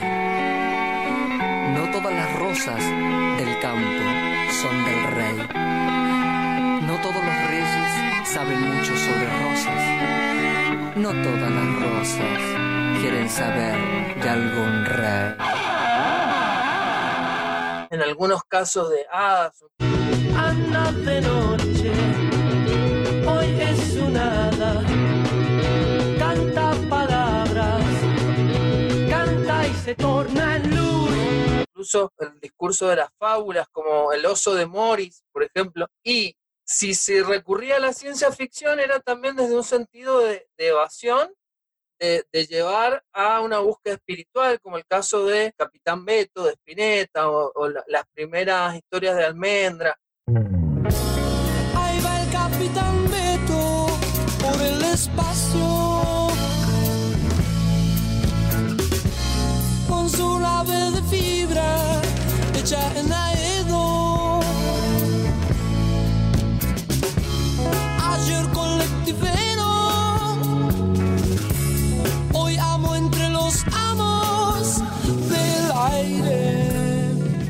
pero no en un sentido de crítica social pura. En el 80 pasan muchas cosas que hacen que cambie el rock nacional. La guerra de Malvinas y el retorno a la democracia después de eso. Eso impacta muchísimo en el rock. Primero porque eh, durante la guerra de Malvinas estaba la prohibición de la música en inglés. Entonces el rock nacional tiene un incremento eh, la gente vuelve a escuchar, empieza a escuchar realmente algo que antes era más under, se vuelve masivo y obviamente que hay toda una cuestión, hay todo un conflicto generacional, hay, una, hay, cuestionamiento acerca del tema de la guerra y qué sentido tiene y todo lo demás, que también es muy fuerte. Y obviamente también después el comienzo de la democracia va a significar una fiesta también eh, y la, y el rock y la música en general se va a aprender a eso. Y empiezan a aparecer nueva, nuevos géneros y también la, la poética cambia. Y como nos había mencionado Luna, empieza a aparecer la ciencia ficción desde otro lado, por ejemplo, desde un lado de denuncia, desde una cuestión de la distopía, abarcándolo todo, desde la conciencia de que se estaba entrando un mundo nuevo. Por eso también se toma mucho el tema de 1984. También tenemos el uso de la ciencia ficción y otros géneros a través de otros artistas que lo utilizan pero de otra forma, que es para hacer sátira, para burlarse de la, de la época. Por ejemplo, el caso de los twists. que se burla muchísimo de, de todo, absolutamente todo en la época, eh, utilizando muchos elementos de, de todo lo que es la ficción popular, el policial, la ciencia ficción, el cine, la televisión, que, que estaba muy de boga en, esa época. Ya se empieza a ver mucho televisión y eso también influye.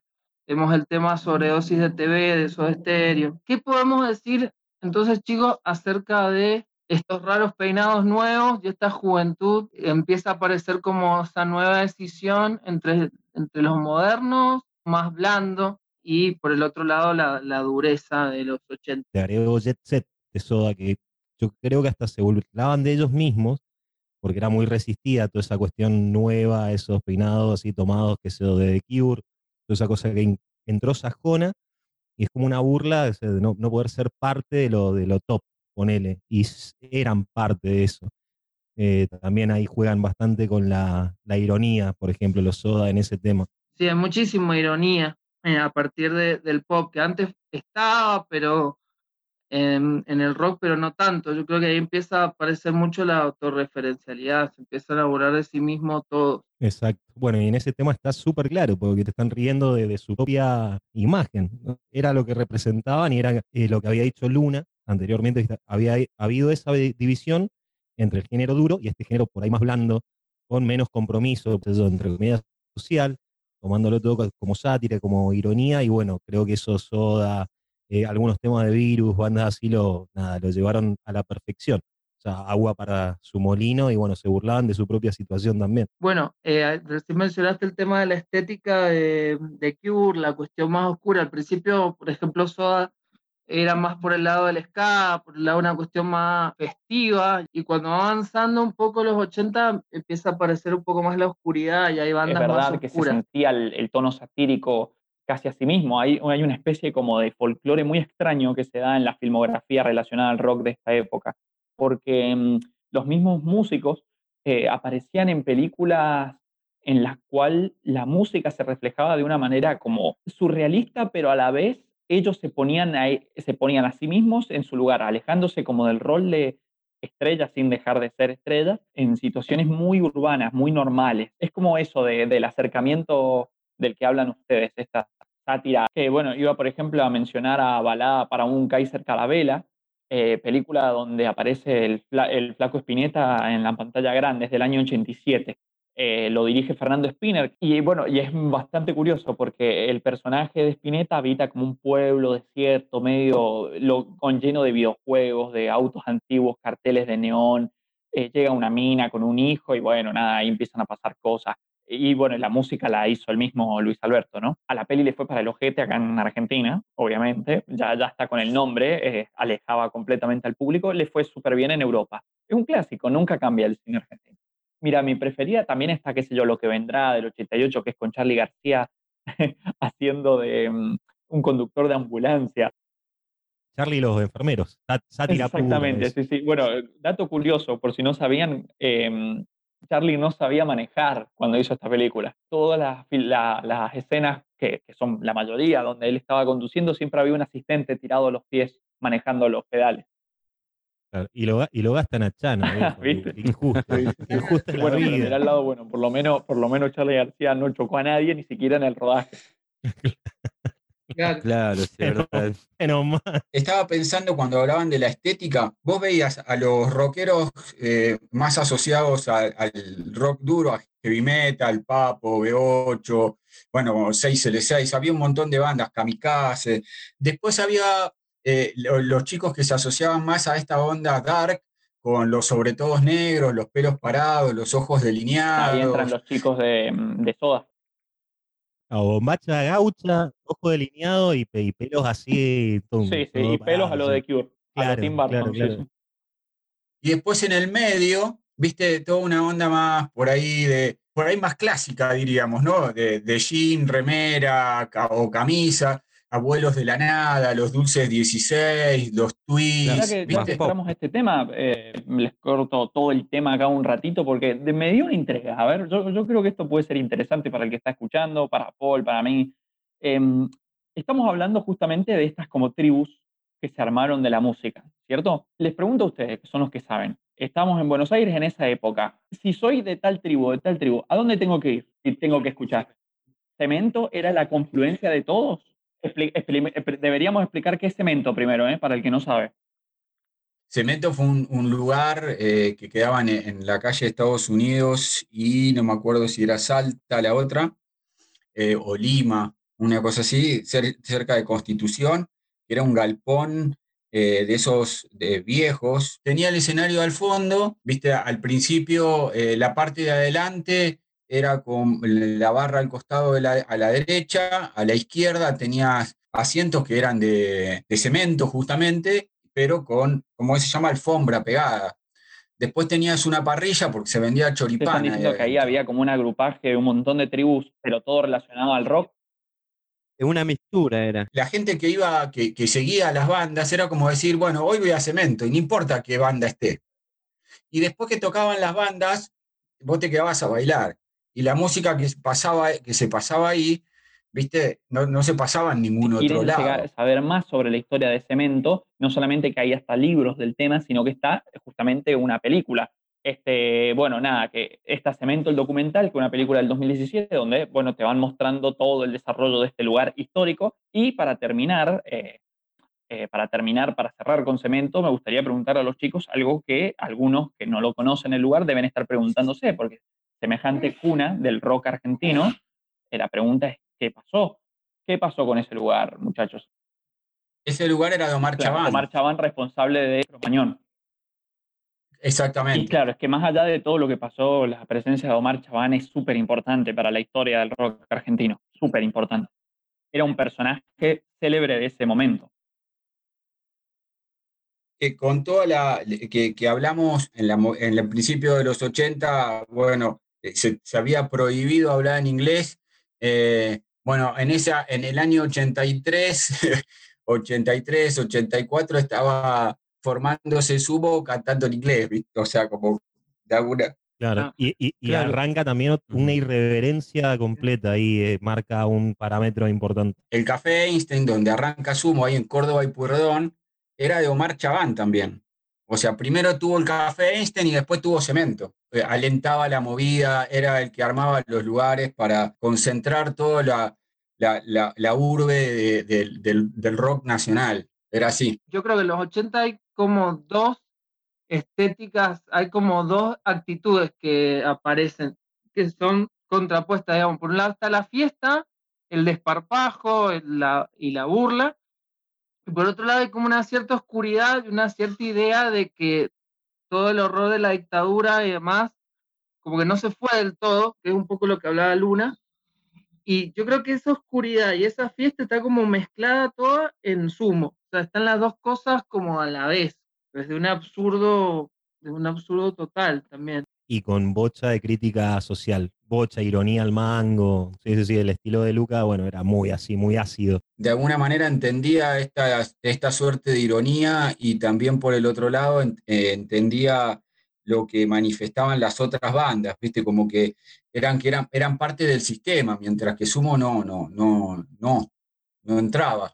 Hasta que, bueno, después, en- después entró, ¿no? Claro, claro, claro. Eh, bueno, es, es- es post-punk, eh, manteniendo el mensaje, pero mezclado con New Wave, es una cosa Claro, loca, una o mezcla sea, con Dark también. no Claro, sé si- tiene, claro, tiene todos los mundos en uno mismo. O Claro, porque Luca venía de, digamos, un italiano criado en Escocia, em, pasó mucho tiempo en Inglaterra, tenía y había curtido un montón de influencias musicales que acá no habían llegado y mm, todo, todo el post-punk, cierta parte del, del progresivo muy desconocida acá, eh, mucho punk también, y toda, toda esa mezcla eh, la terminó trayendo acá y creando un post-punk, que realmente eso sí que no existía acá. Ojo, y un tipo que eh, se fue escapándole a los excesos, bueno, todo, todo un mundo muy particular. Y aparte un tipo muy, muy culto también, de un manejo de las líricas muy particular. Paul, ¿puedo cerrar con algo? Dos datitos importantes. Dale. Eh, me salté de la parte de los 80, que hay dos, dos cuestiones que me parecen ultra interesantes. Primero, el arranque de Rock and Pop, una radio emblemática, y la otra es eh, Viudas e Hijas del Rock and Roll, que era una banda 100% integrada por mujeres. Son dos datos que se me quedaron colgados y me parecen ultra interesantes de la movida de los 80. Eh, otra cosita, en el año 87 termina la formación de Sumo y se forman dos distintas bandas muy fuertes en el rock nacional, que serían Las Pelotas y Divididos. Exactamente. Y ahí ya pasamos a los 90.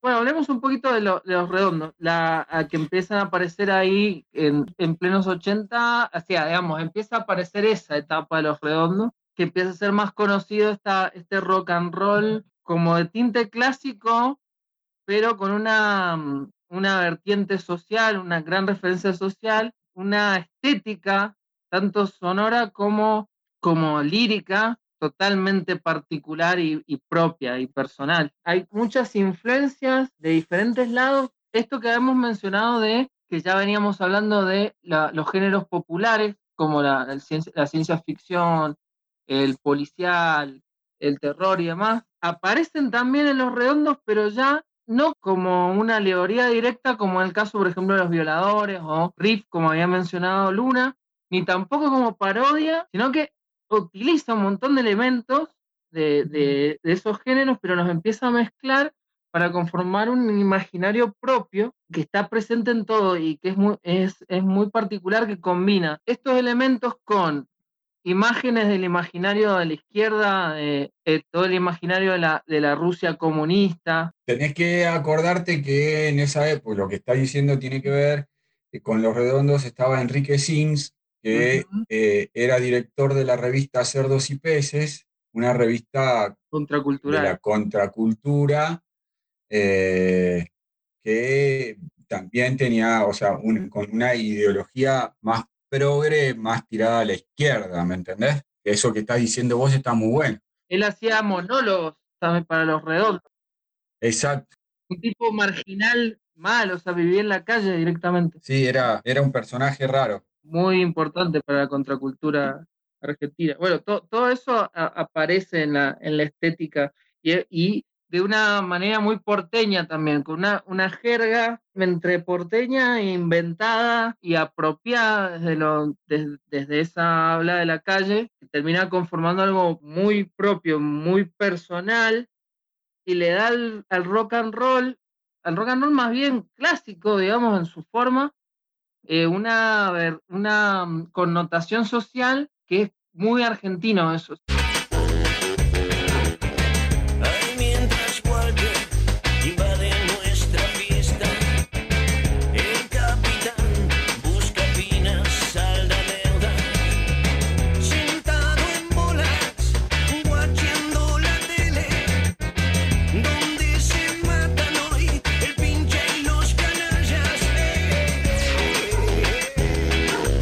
Ojo, ojo que es algo, eh, es algo que ni, ni el propio Indio Solari se llegó a hacer cargo. Eh, un tipo muy particular, un intelectual, pero esa cosa social, ese impacto social que tuvieron los redondos, eh, de la mano, bueno, también de un tipo ultra intelectual, que de otra atmósfera, también tipo muy particular, ni él mismo eh, creo que es consciente de ese impacto político y cultural que logró, porque en entrevistas no llega a hacerse cargo, no sé, no sé si es que no, no toma dimensión de esa cosa de izquierda, nunca, nunca llegó a hacerse cargo de, de ese éxito que se le atribuye, de esa cosa masiva eh, respecto a lo político. Claro, se termina volviendo masivo. un Increíble. Sí. Es, es raro, es raro de explicar ese quiebre de pasar de lo ultra intelectual y lo selecto a lo supermasivo y popular. Eh, es, es extraño, es un fenómeno muy particular los redondos. Eh, y, y el Indio Solari en particular. es una mística, una mística que siempre estuvo eh, de- desde los, Exacto, los exacto. comienzos, pero en un momento se, se masificó totalmente. Bueno, podemos ir a los, a los 90, donde también hay como una transformación en los redondos, cuando empieza a incorporar máquinas, algunas innovaciones que no fueron muy bien vistas por incluso e- e- esa misma gente que lo seguía. Hay una, una otra novedad en los 90 en la música. Estaría bueno que, que habláramos un poco de, de eso, de, del nuevo rock que empieza a aparecer en, en la década del 90 a partir de, de- de este, este final de los 80 que, que termina con un montón, como hay varios hitos, está la muerte de, de Luca más o menos al mismo tiempo que la de Miguel Abuelo.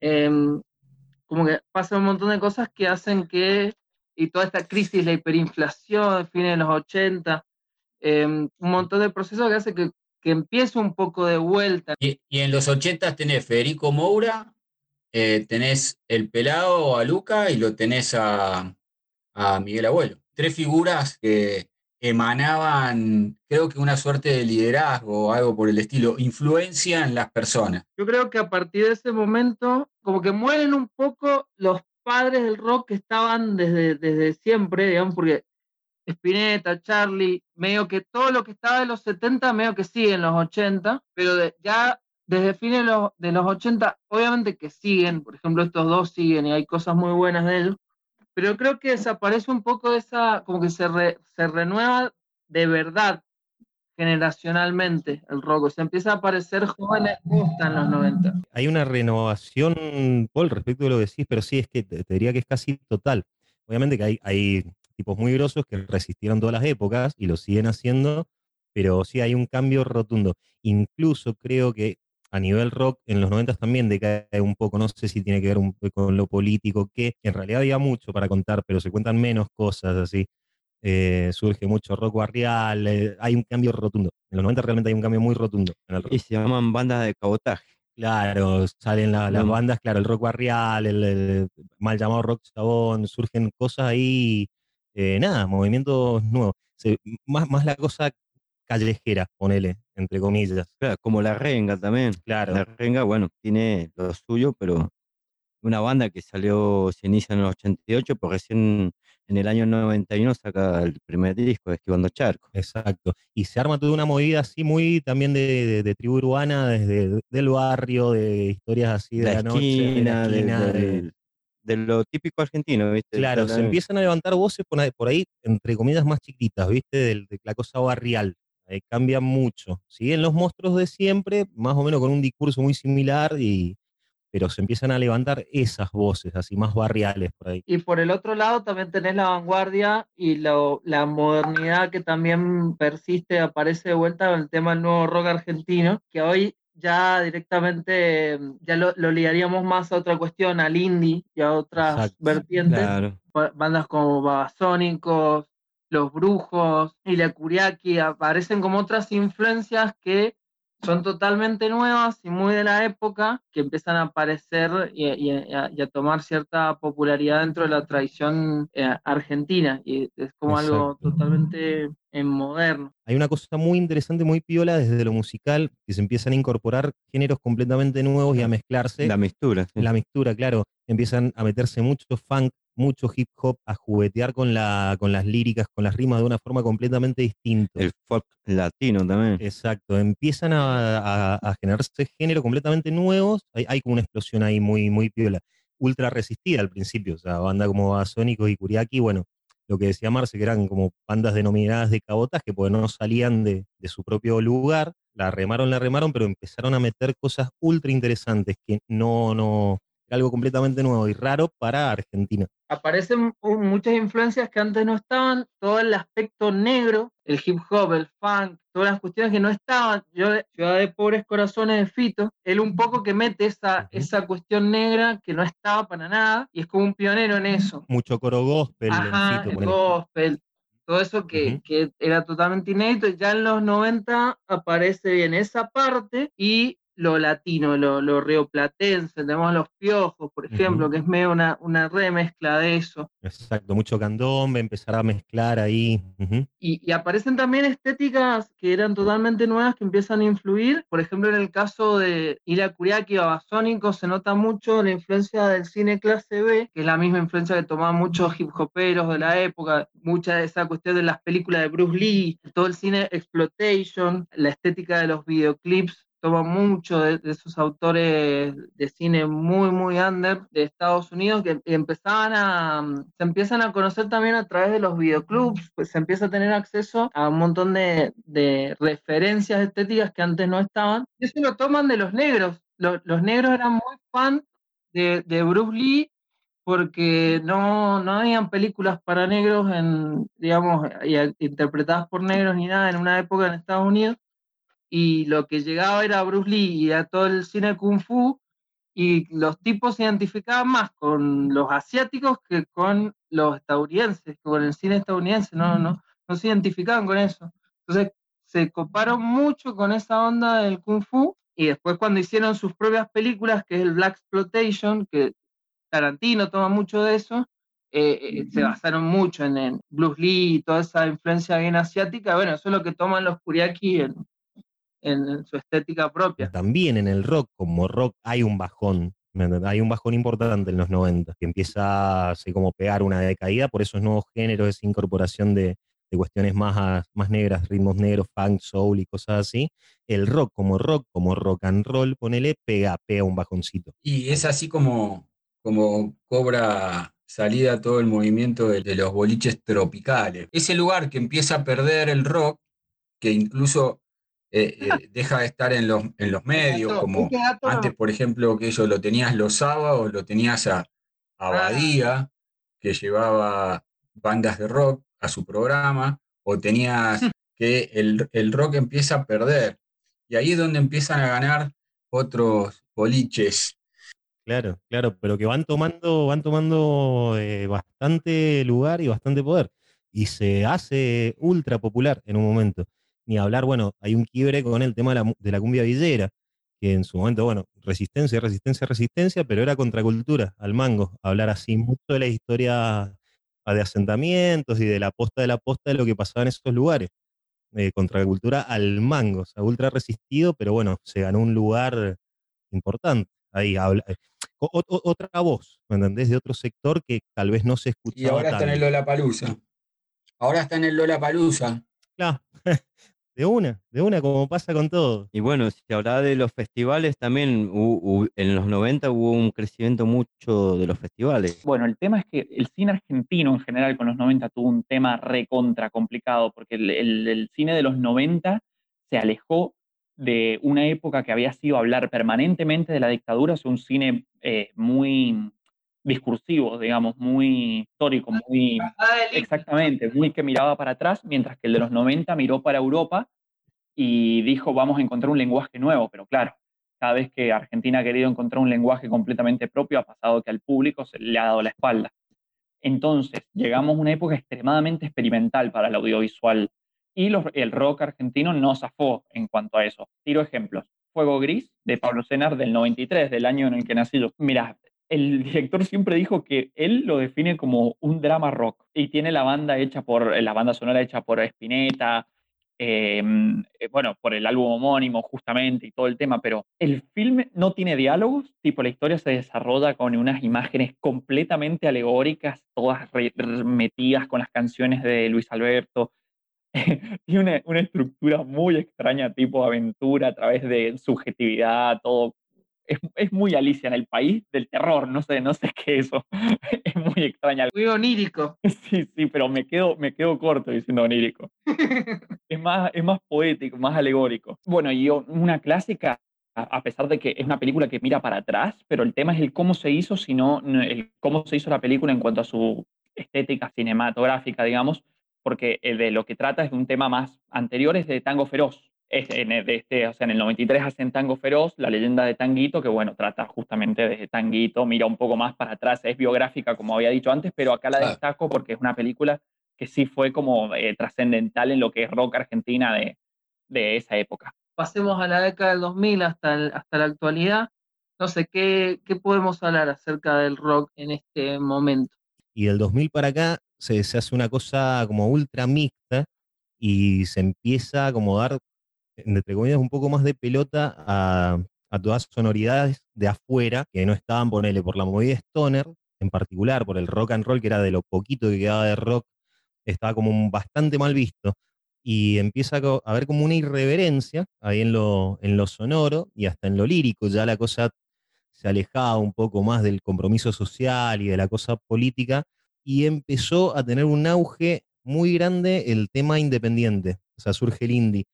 Eh, y una cosa también muy mixta, muy abierta, que me parece ultra piola, que se mantiene hasta hoy, eh, que es que empezaron a aceptar eh, muchos géneros sajones, o sea, muchos sonidos, muchas cuestiones, y empezar a darles un, tinte propio. Y se estaban ya, como lo había dicho, se estaba dando mucho lugar, muchas voces que antes no se escuchaban.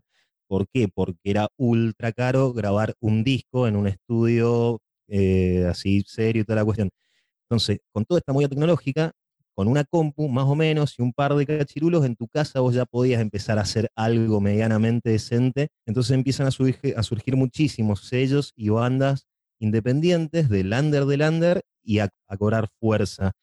Y me quiero parar un poquito, Paul, que habíamos hablado porque es muy interesante, de una banda que ha resistido muchas épocas, que la, la sumo, por ejemplo, a Babasónicos, que es una banda que arranca en los 90 y resistió, se reinventó. Otra de las bandas que entra en ese corte es Masacre, con el Mamut, eh, que es una banda que está también rodeada de misterio y que se ha reinventado constantemente. Y vos tenías algo ahí, Paul, para aportar, ¿cierto? Sí, totalmente. Es, es una banda muy, muy interesante en Masacre, porque toma por ahí muchas, hay muchas estéticas que confluyen en, en la estética personal de Masacre, que venían de, de otras tradiciones. Hay una cuestión un poco queer, si se quiere, un poco de, de la sexualidad, una exploración de sexualidad a través de la figura de Wallace, principalmente, que algo que, que empezaba por ahí en los 80 con virus y otras cuestiones, y, y siempre estaba como muy renegado dentro del rock, y aparece ahí en algunas de, la- de las canciones de, de Masacre, y aparece la estética, una estética muy de, que tiene como un, una origen en los 90, que tiene mucho que ver con, con la historieta y el cine, que, que se suele decir de clase B, las, las películas de terror, de fantasía, de ciencia ficción, de zombies. medio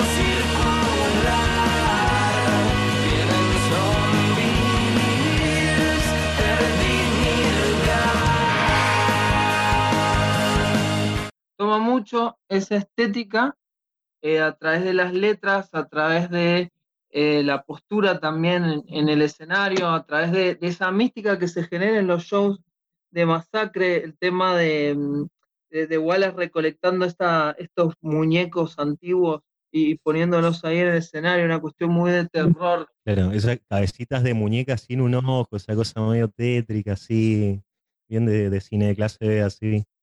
Una mística muy, muy particular que, mm, tiene mucho que ver con, todo el movimiento alternativo independiente que se fue gestando en Estados Unidos en los 90, que está muy vinculado también con la historieta eh, underground y, y lo que se ve acá con los fanzines y demás, que ahora han tenido como un, renacimiento, pero eh, y bueno, to- toda esa estética confluye en Masacre, creo que de una manera muy buena, y bueno, llegan a la masividad, en cierto modo, a su, a su éxito más grande con el Mamut, que es un discazo. Exacto.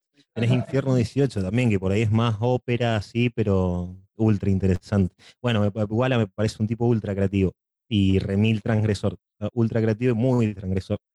Y que ha resistido. Mirá que vienen resistiendo desde el 88. Y se han reinventado. Y ojo, eh, Masacre es una banda que creo que al día de la fecha, bueno, de hace un par de años, tienen una ultra acep- aceptación por, por pies más chicos, por gente más chica. Un poco medio visionario en cierto punto, desde lo sonoro, bueno, toda la banda en sí, Masacre. También incluso influencias de la poesía tiene. Hay- hay- ha musicalizado algunos poemas de, de Rimbaud. Es una cosa muy loca también, eh, que se acerca un poco a lo que era, o sea, si bien nada que ver, pero esta cuestión mística de los redondos viejos, de, de esta cuestión medio intelectual, medio de, de ritual, hay un poco de eso en Masacre. Bueno, y del 2010 para acá, eh, con todo eso que les explicaba de que el lander y lo independiente empieza a cobrar un vuelo muy, muy importante, surgen bocha de bandas y de estilos ultra variados. Eruca Sativa, Conor Cuesta, Él mató un policía motorizado, que es un título que cuando se fueron a Europa lo tuvieron que cambiar porque no quedaba muy bien. Eh, Mustafán, Cigarraga, Sears, eh, Banda de Turistas, Los Espíritus, y toda esa movida lleva a que el foco también se salga un poco de Buenos Aires, que eso también me parece muy interesante y muy particular, porque el interior cobra una vida gigante. eh, empezamos a jugar un poquito más de titular desde el interior. Eh, bandas como Mustafunk, Usted Señálemelo, Perras on the Beach, Gauchos, eh, bandas como Alicia y Sam, que eran unos pibitos que sonaban tremendamente bien, creo que Sam sigue tocando. Spaghetti Western, eh, bueno, el interior ya Se, se abre mucho la puerta de Mendoza también. Exactamente, se abre un abanico gigante, eh, afortunadamente, y empiezan a levantarse una- unos abanicos sonoros gigantes. Y pasó que con toda esta movida independiente, el foco se empezó a ir un poquito más a los alrededores. Incluso al- al- a, que La Plata, por ejemplo, ganó un protagonismo importantísimo en Buenos Aires, como, eh, como por ejemplo con eh, los chicos de El Mató, que es una banda que pegó una fusión, era una banda que inició como una banda punk y después empezó a, a meter sintes y cosas muy locas, muy psicodélicas, le dio una vuelta de tuerca tremenda. Y también, también retoman esta, esta referencia clase B que había mencionado de, Masacre, yo creo que los grandes herederos de, esta estética incluso más post-apocalíptica aparecen en, en el mato, se, se, re- se resignifican a través de- de estética. Hay contracultura, hay una explosión y obviamente hay dinerillo también. Entonces empiezan a surgir todos esos ultra festivales. Y eso arranca Lollapalooza y festivales ultra multitudinarios y de todas las empresas de, de telefonía, etcétera, etcétera, que bueno, que se empiezan a alimentar de esa ebullición eh, de todas esta- estas bandas. Y también tiene una parte negativa que se empieza todo también a, a, a- a enlatar, a ser tipo producto y empieza a perder un poco de esencia. Y Claro, después empiezan a salir bandas también muy... muy reiterativas por ahí. Exacto, exacto. exacto. Lo que en principio es contracultura y es una ebullición de creatividad absoluta, después, bueno, se empieza a comercializar y va como de a poquito perdiendo esencia. Tiene una parte muy buena y una parte que se empieza como a achatar. Un, un dato importante me parece ultra, ultra interesante y remil válido es que también con toda esta, esta mixtura, toda esta mezcla y toda esta aceptación de la que estábamos hablando, eh, también la mujer cumple un rol ultra importante y se empieza a ganar el merecido lugar en la música. Eh, qué sé yo, ya había nombrado bandas como Eruca, eh, con Lula Bertoldi, su hermana Marilina, que es una genia, son gente, bandas que admiro, músicas que admiro muchísimo.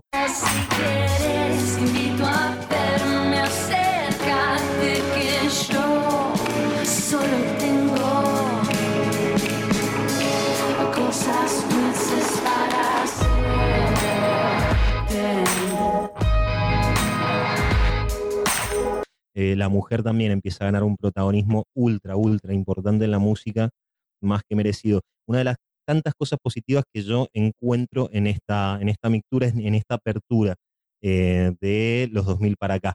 Han pasado cosas muy, muy, muy positivas. Sin duda. Bueno, yo soy Paul Noverola, arroba mosca covalente. Eh, voy a terminar con una recomendación, con algunas, en realidad varias recomendaciones. Quiero agradecer a la gente del grupo Debate del Cómic en Facebook, que es un grupo muy grosso de cómic que me ayudaron mucho para buscar los vínculos entre la historieta y el rock, porque hay mucha relación desde la tradición de la historieta en Argentina y la contracultura, y el rock, por supuesto, al ser contracultura, se choca mucho con la historieta. Hay mucha historieta en los 90, mucha revista que, que hace mucha referencia al rock nacional. Hay versiones de, eh, en historieta de canciones de, de Spinetta. Hay una revista que se llamaba La García que tenía mucha historieta dentro de ella eh, en los 90. Eh, hay un, en los 90 hay mucho vínculo con eso y hay un superhéroe que es el Ojo Blindado, que es un superhéroe que toma de referencia a Sumo. Eh, es un tipo que tiene poderes, obtiene poderes a través del sexo y es fanático de Sumo. Y es un- una historieta muy noventosa, una onda- un tipo Punisher, pero rockero y argentino. Y mm, es uno de, los- superhéroes más conocidos de, la historieta argentina, que no tiene muchos superhéroes.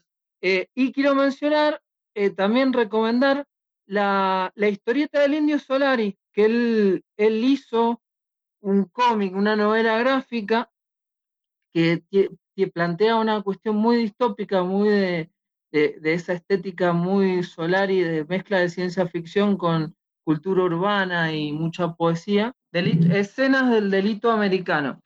Bueno, eh, yo soy Simón de La Sombra de tu Aliado y la verdad que quiero agradecer a Paul y a todo el equipo de los Nerds por la invitación, eh, muy piola, así que muchísimas, muchísimas gracias.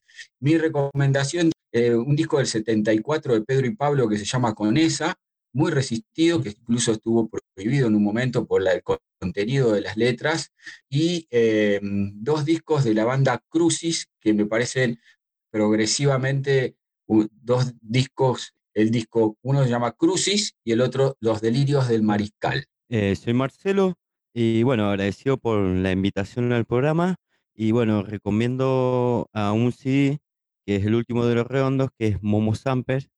Eh, es un CD que más o menos ha trasladado lo moderno de lo viejo a lo nuevo, digamos. Es como que empiezan a salir las máquinas y todo eso es como que da esa transformación del, del nuevo rock que por ahí estamos llegando en estos tiempos. Eh, bueno, yo soy Emma, ultra agradecido a toda la gente de los nerds por esta invitación, la hemos pasado ultra bien y mi recomendación es un poquito más acá. Yo me había parado, eh, bueno, con los chicos de los espíritus, que una banda realmente que a mí me, me impactó. ¿Por qué la recomendación? Porque me parece la banda más rockera dentro de lo moderno, dentro del indie, porque sigue manteniendo esa cuestión de la esencia del rock, que es la protesta en sí. El disco es Aguardiente, que yo sé que es un disco que a Simon le encanta, Yo fui Juana, eh, Juan Lorca, arroba Juana del Hate. Bueno, mi recomendación eh, personal, como lo que más mm, eh, repito de nuevo para el que ha estado escuchando este programa y que cosa que ya hemos hablado con los chicos, es imposible mencionar todo lo que hay en este programa, ni aunque hagamos dos hagamos tres, imposible. Entonces no nos maten por lo que dejamos afuera. Mi recomendación es una película que yo, a mí no me van a matar, pero a mí no me gusta Fito Páez. No me gusta. Y sin embargo, es de él. La, o sea, eh, él es protagonista de la película que voy a elegir. Eh, mi película elegida como recomendación de rock argentino es del 87, Ciudad de Pobres Corazones, de Fernando Spinner. Otra vez, Spinner, que lo hemos mencionado varias veces durante el programa. Me gusta porque está inspirada en el LP de Fito Páez eh, y cuenta una historia siguiendo las canciones, siguiendo cada canción, eh, te arma toda una historia media violenta. Este, Fito Páez es, bueno, es protagonista, eh, pone, pone, obviamente está parte, hay parte de la música de él. Ya repite esto mismo en el 88 después con la película Sur, este, haciendo más o menos lo mismo, pero esta para mí es la fundamental. Así que yo me quedo con esa recomendación. Bueno, yo soy Luna Neresti, alias Lara Blanco, y mi recomendación va para el lado del heavy metal argentino. Y es concretamente el libro que escribe Ana Mourín, quien fue compañera, esposa y madre de las dos hijas de Ricardo Llorio. B8, Un sentimiento. Es un libro muy simpático, es bastante romántico si se quiere.